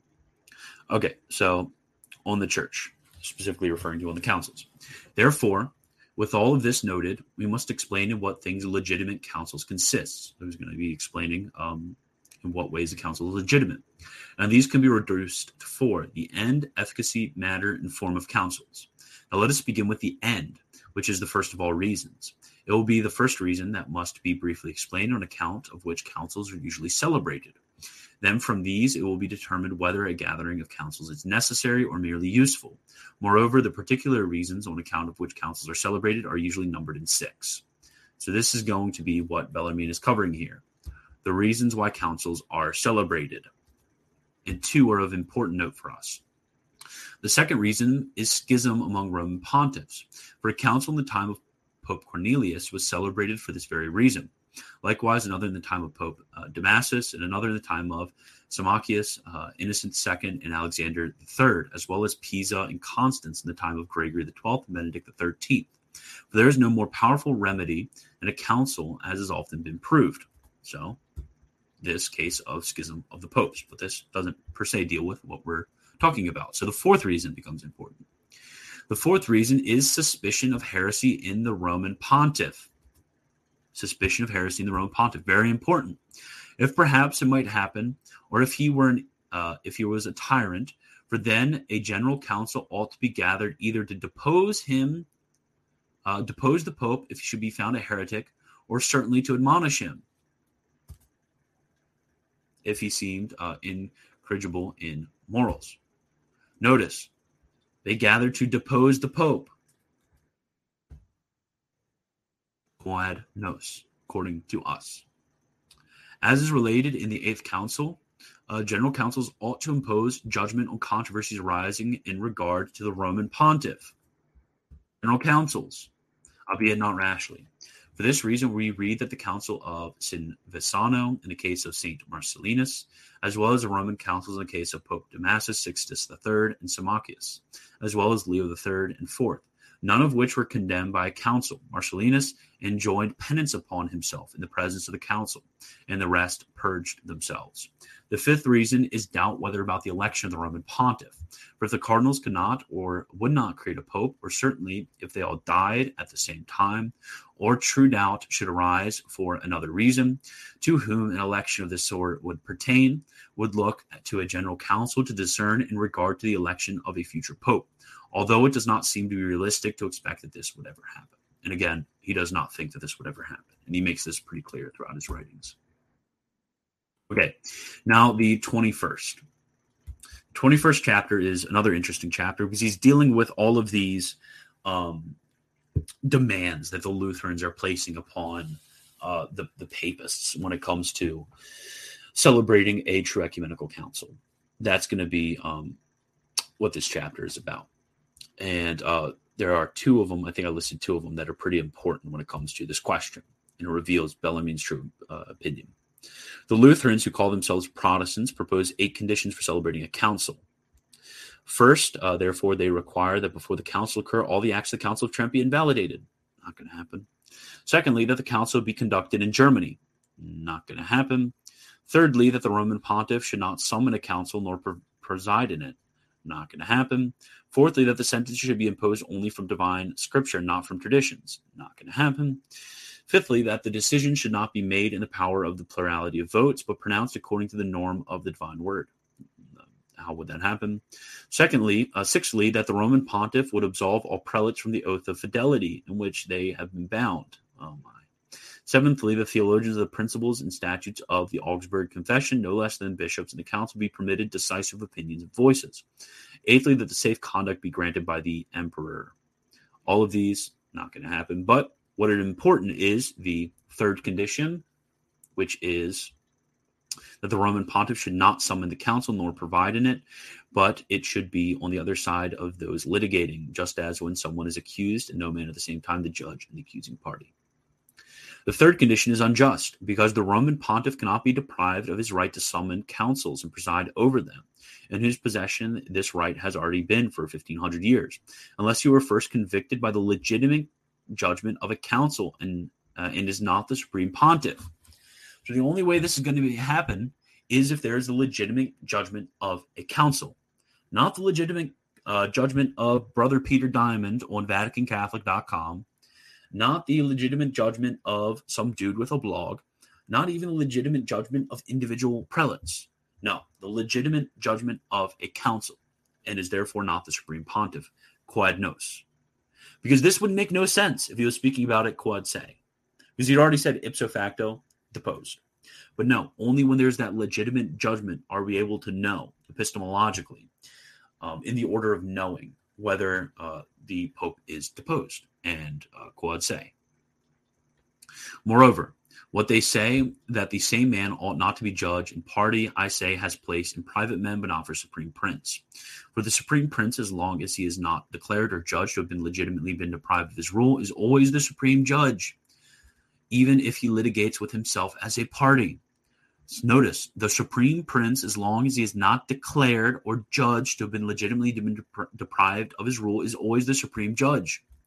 So, has there been this declaration or judgment of him being deprived of his rule? No. So, who is the supreme pontiff? He is the judge right now. Therefore, private men, when they litigate with their prince, usually appeal from the prince badly represented to represent the same better. It is confirmed from the ancient histories. For when Marcellinus sinned, and on account of it gathered a council, all the bishops said he could not be condemned by anyone. Rather, he ought to be the judge and the defendant, as Nicholas the First relates in his epistle to the Emperor Michael. Likewise, Sixtus the Third, when he was accused of adultery, the emperor gathered a council with the pope's consent. But in that council, no man dared to strike up the case of the pope unless first he would have said to be uh, he willed the case to be discussed, even if he would be judged by his own judgment, but not judged. It is clear both from the Acts of that council and from the epistle of the same Sixtus to the bishops of the East. Next, in the Fourth Roman Council under Symmachus, we read that all the bishops said the council could be summoned by right unless it were by the pope, even if he were the one who were accused. For this purpose did not Arius litigate with Alexander on the faith, and still the Council of Nicaea Alexander sat, because he was bishop as a judge. Likewise, in the Third Council, Cyril presided in episcopal judgment. Still it was on the side of the Nestorians to have the side of those litigating. So also in the Fourth Council, legates of Pope Leo presided, although the whole case turned the dispute between Leo and Dioscorus. It happens also that the pope in a council is not only the judge, but has many colleagues, that is, all the bishops who, if they would convict, convict him of heresy, they could also judge and depose him, even against his will. Therefore, the heretics have nothing. Why would they complain if the Roman pontiff presides at a council before he were condemned? Notice, he has that right before he were condemned, before he is condemned. Important. This goes completely against their idea that somehow the pope by heresy is deposed coadnos by the judgment of some private individual. The sixth condition is unjust and impertinent. What is the sixth condition? Let's go back. Sixthly, that the Roman pontiff would absolve all prelates from the oath of fidelity. The sixth condition is unjust and impertinent. Unjust because inferiors ought not to free from the obedience of superiors, unless first he were legitimately deposed or declared not to be superior. So, you, Brother Peter Diamond, you are an inferior. Now, when are you freed from your obedience to your superior? That is the Roman pontiff. When he is legitimately deposed or declared not to be superior. How does this happen? Ecumenical council. Just as it would be unjust that as often as imperial assemblies were conducted, the emperor ought to make the oath of fidelity that all the princes must offer in subjection to him free.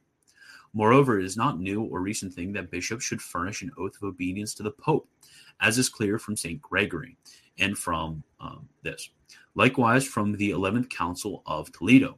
Furthermore, it is impertinent, because the oath does not take away the freedom of the bishops, which is necessary in councils, for they swear they will be obedient to the supreme pontiff, which is understood as long as he is pope, and provided he commands these things which, according to God and the sacred councils, he can command. But they do not swear that they are going away, uh, going to say what they think in the council, and that they are going to depose him if he were to clearly prove that he is a heretic. So this is all from Bishop, you know, Bishop Cardinal Bellarmine. So I'm going to stop that real quick, and I am going to take a shot every time somebody says ipso facto. So I'm going to answer a few questions, and then I'm going to take another five-minute break, and then we are going to finish off this uh, pretty long stream.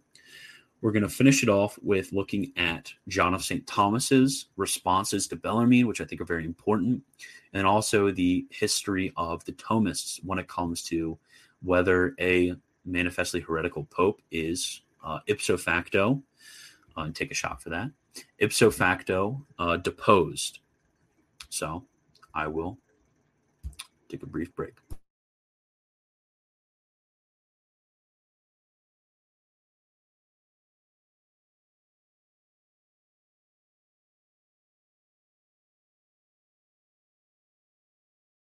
Oh, look at that. Contra Sedevacantism is here.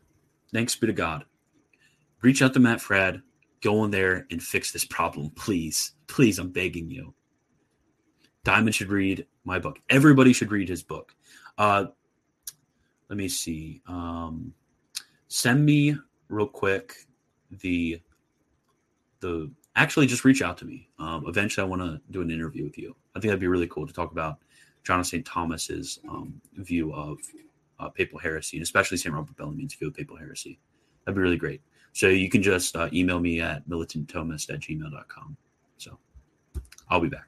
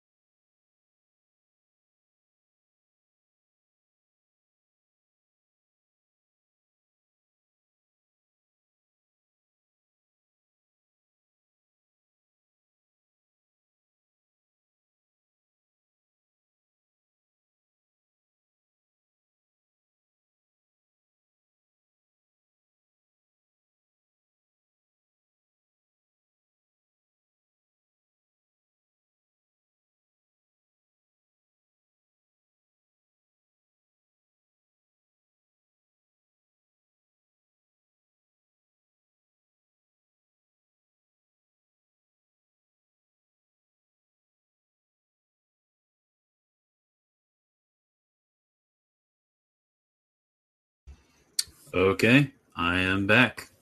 Just making sure everything is going good. Had to get my charger back. Okay, making sure audio's going fine. Yep. Okay, let us continue.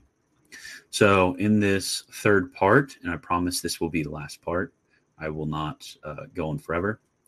Actually, actually, before before I start, um, I meant to mention.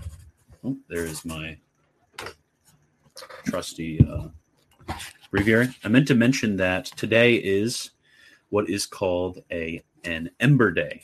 So a lot of those in the normal Latin tradition aren't too um, aren't too interested in Ember Days anymore. They don't really know what they are.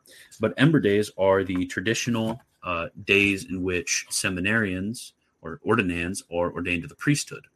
So the church on Wednesday and Saturday, they stop and pray for that intention. Uh, there's what's called uh, partial. Uh, there, there's fasting, uh, which means um, two collations or, or small meals, and then one uh, big meal. Um, and then there's also what's called partial abstinence on Wednesday and Saturday, which means that you only eat meat at one of your meals. And then on Friday, there is fasting and full abstinence, which means two small meals and one normal-sized meal.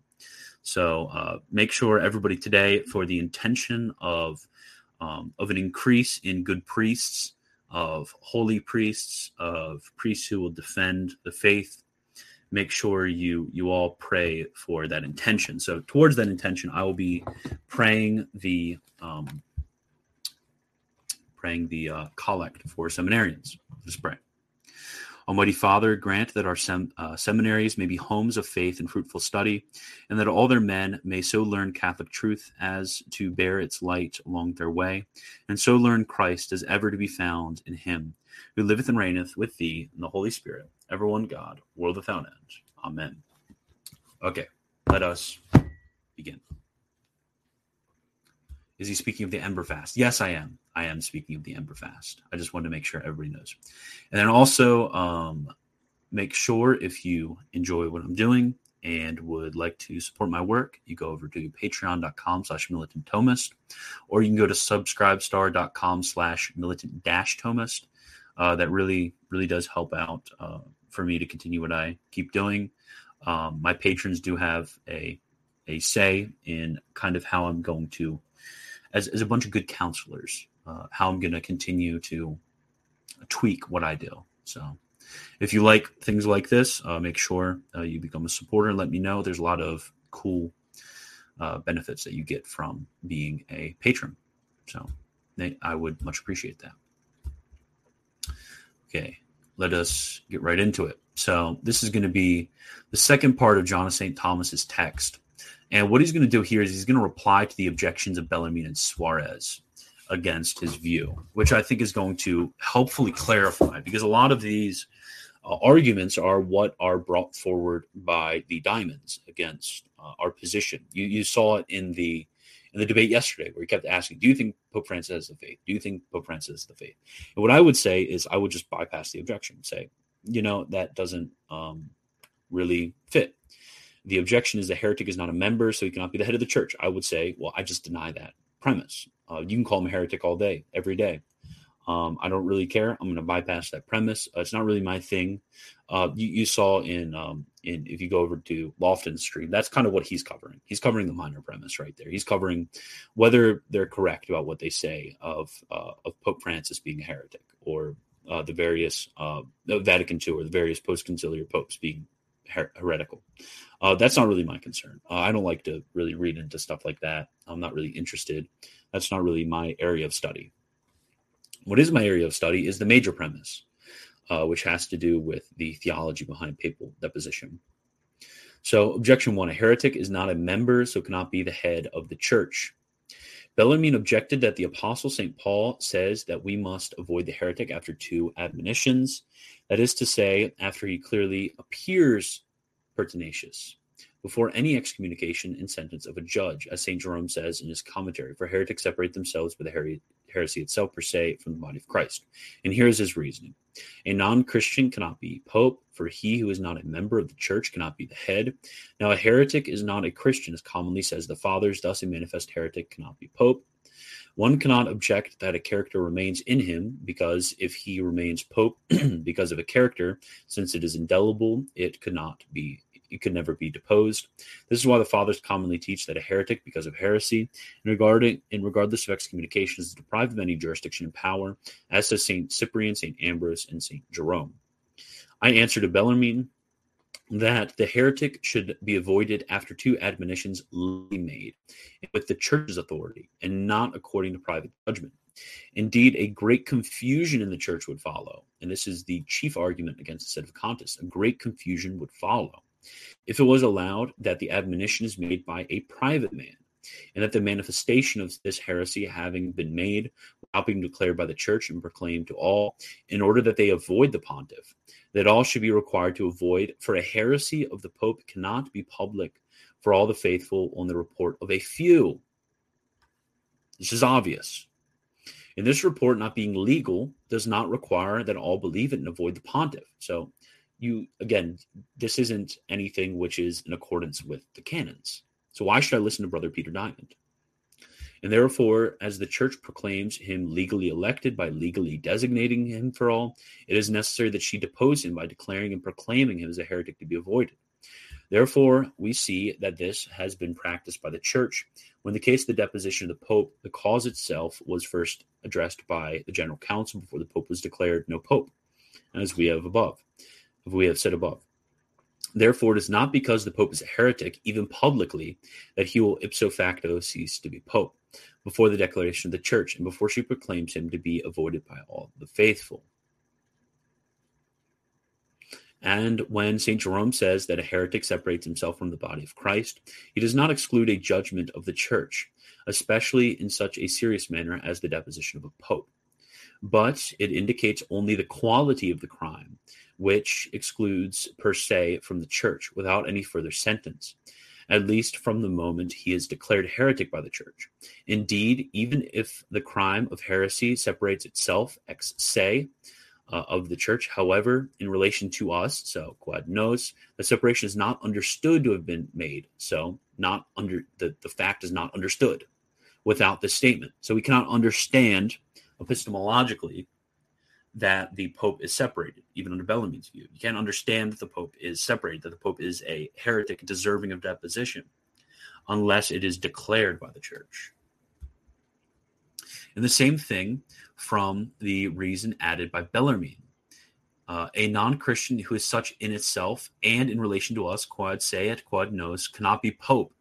However, if he is not in itself a Christian because he has lost the faith, but if in relation to us he is not legally declared being infidel or heretic, as obvious as it may appear in private judgment, he still in relation to us, quo ad nos, a member of the church, and therefore the head. Accordingly, a judgment of the church is required, through which he is declared or pronounced as being a non-Christian to be avoided. And then he ceases in relation to us, quod nos, to be pope. Consequently, previously, he did not cease to be himself, et in se, pope, because all what he did was valid in itself. And then um, I'm going to skip the other objections. You can read them if you want. But I think when we go over here to the annexes, which is going to be covering this question up here of this argument of a heretic is not a member, so cannot be head of the church. It made a lot more sense to me when I read these annexes. So first is going to be Domingo Banez, who was an amazing uh, Salamancan of the sixteenth century. This is what he's going to write in his um, commentary on sorry, commentary on the Summa.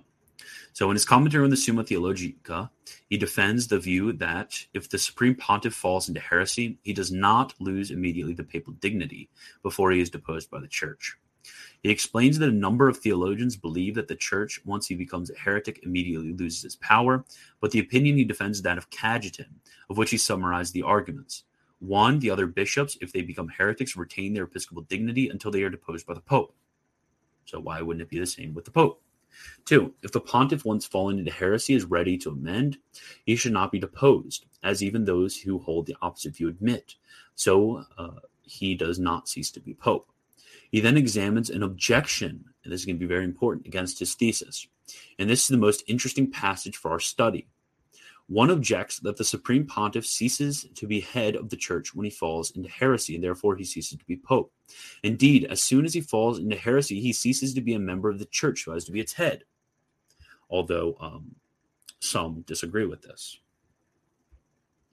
One easily answers this objection with the doctrine we have been Uh, we have given while explaining the definition of the Church.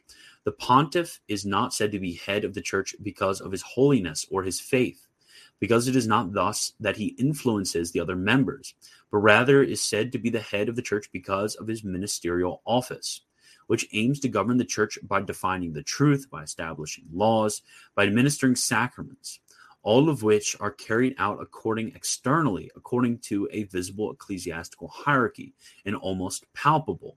So he doesn't need the influx of, of grace in order to dispense it ministerially or instrumentally. Besides the fact that the pontiff, because of his heresy, ceases to be a member of the Church, for he ceases to receive from him the spiritual influence for his own sanctification, does not prevent him of being called the chief member of the Church, namely its head, in relation to the ecclesiastical government. So, while it's extremely odd, it's not impossible, logically speaking.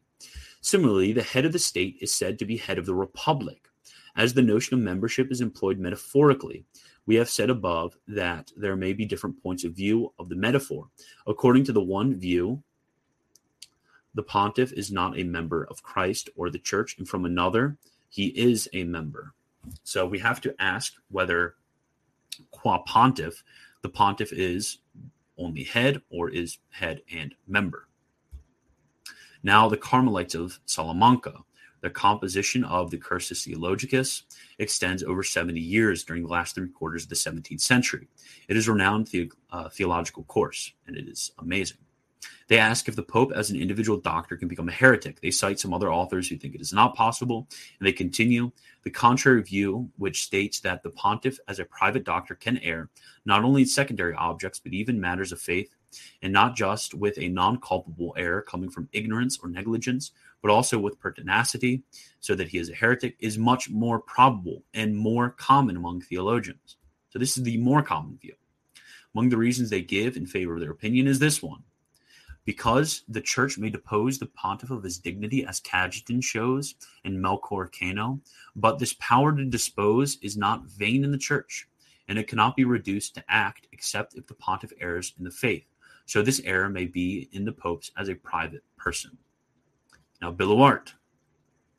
Uh, Charles René Billuart is a French Thomist theologian. He composed a theology course that in, uh, enjoys high reputation. In the treatise on the Incarnation, Billuart defends the thesis that Christ is not the head of heretics, even a cult. And this is something that Father Garrigou-Lagrange uh, follows. It is objected that several doctors, Cajetan, Soto, Cano, Suarez, et cetera, say that the Pope fallen into a cult heresy remains the head of the Church, so he must be a member. Billuart denies the conclusion. There's a difference between being constituted a head by the fact that one is influencing all the members, and being made a member by the fact that one is receiving an influx in itself. So the way in which the head and the way in which the members are um, are related to the body is completely different.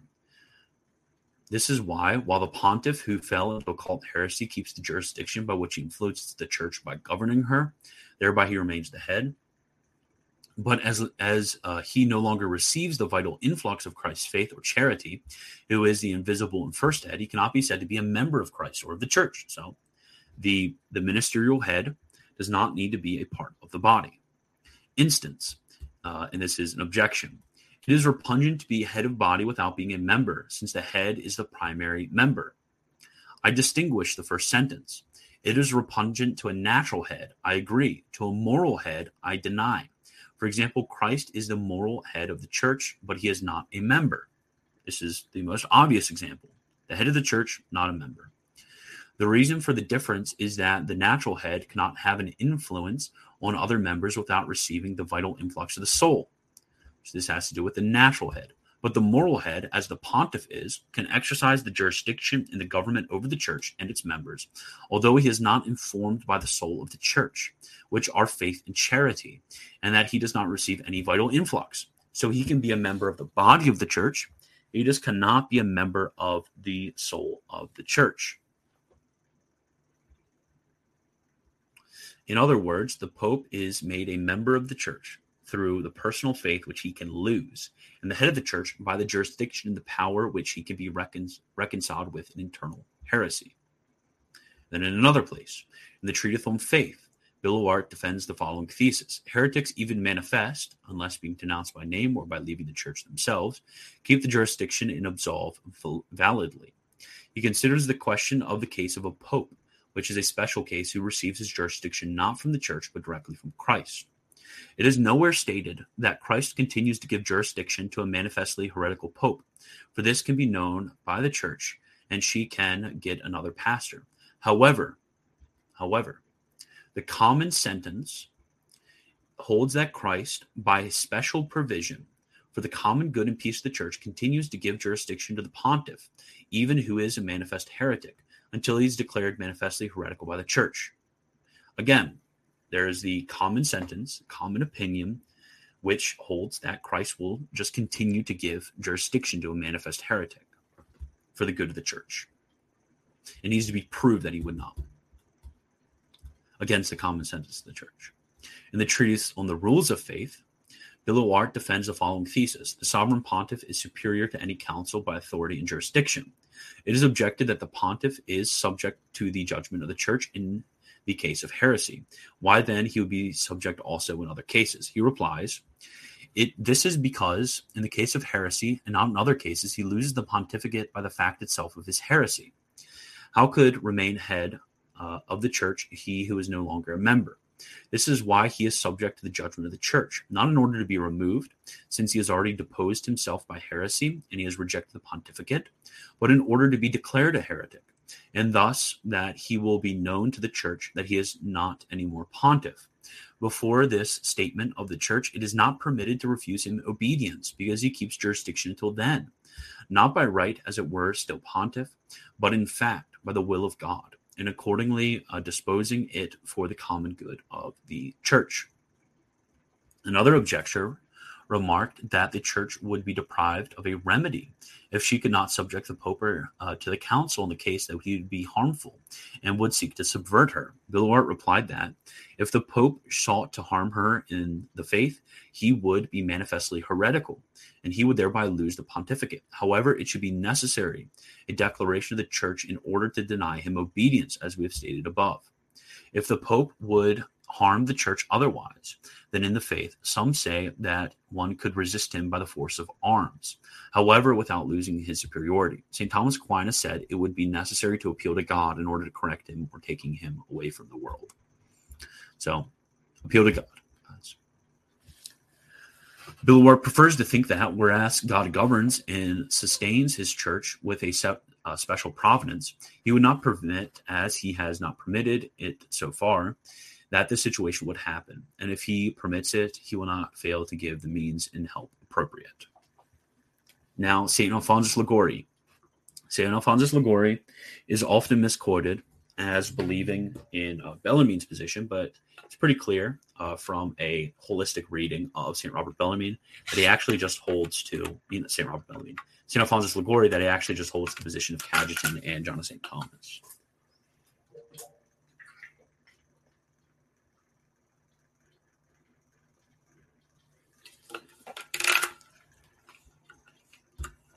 And I'm going to check the... Oh, nothing so far in the live chat.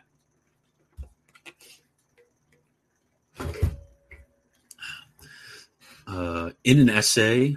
Um, on the authority of the Pope, added by Saint Alphonsus at the end of the edition of his Moral Theology in twelve forty-eight.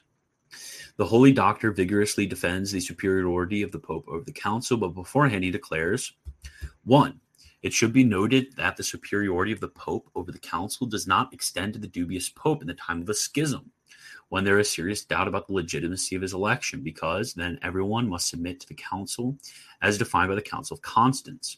then indeed the General Council draws its supreme power directly from Christ, as is times of vacancy of the Apostolic See, as was well said by Saint Antonius. Two, the same must be said of a pope who would be manifestly and exteriorly heretical, and not only secretly and mentally or occult. However, others argue more accurately that in this case, the pope cannot be deprived of his authority by the council, as it were, above him, but that he is de- deposed immediately by Jesus Christ when the condition of this de- deposition, that is the dec- declaration of the council, is carried out as required. So notice, this is exactly the position of Cajetan and of John of Saint Thomas. After presenting the views of Azorius, viz. That the council is above a manifestly heretical pope, Saint Alphonsus nuances it, and therefore ultimately follows the position of Cajetan of John of Saint Thomas, considered as more accurate. Saint Alphonsus did the same in his apologetic treatise, Truth of Faith. When in time of schism, we are in doubt about the true pope, the council may be con- uh, convened by the cardinals and the bishops, and then each of the elected popes is obliged to follow the decision of the council, because at that time the Apostolic See is considered vacant. It, however, it would be the same if the pope would fall notoriously and perseveringly, persistently in some heresy.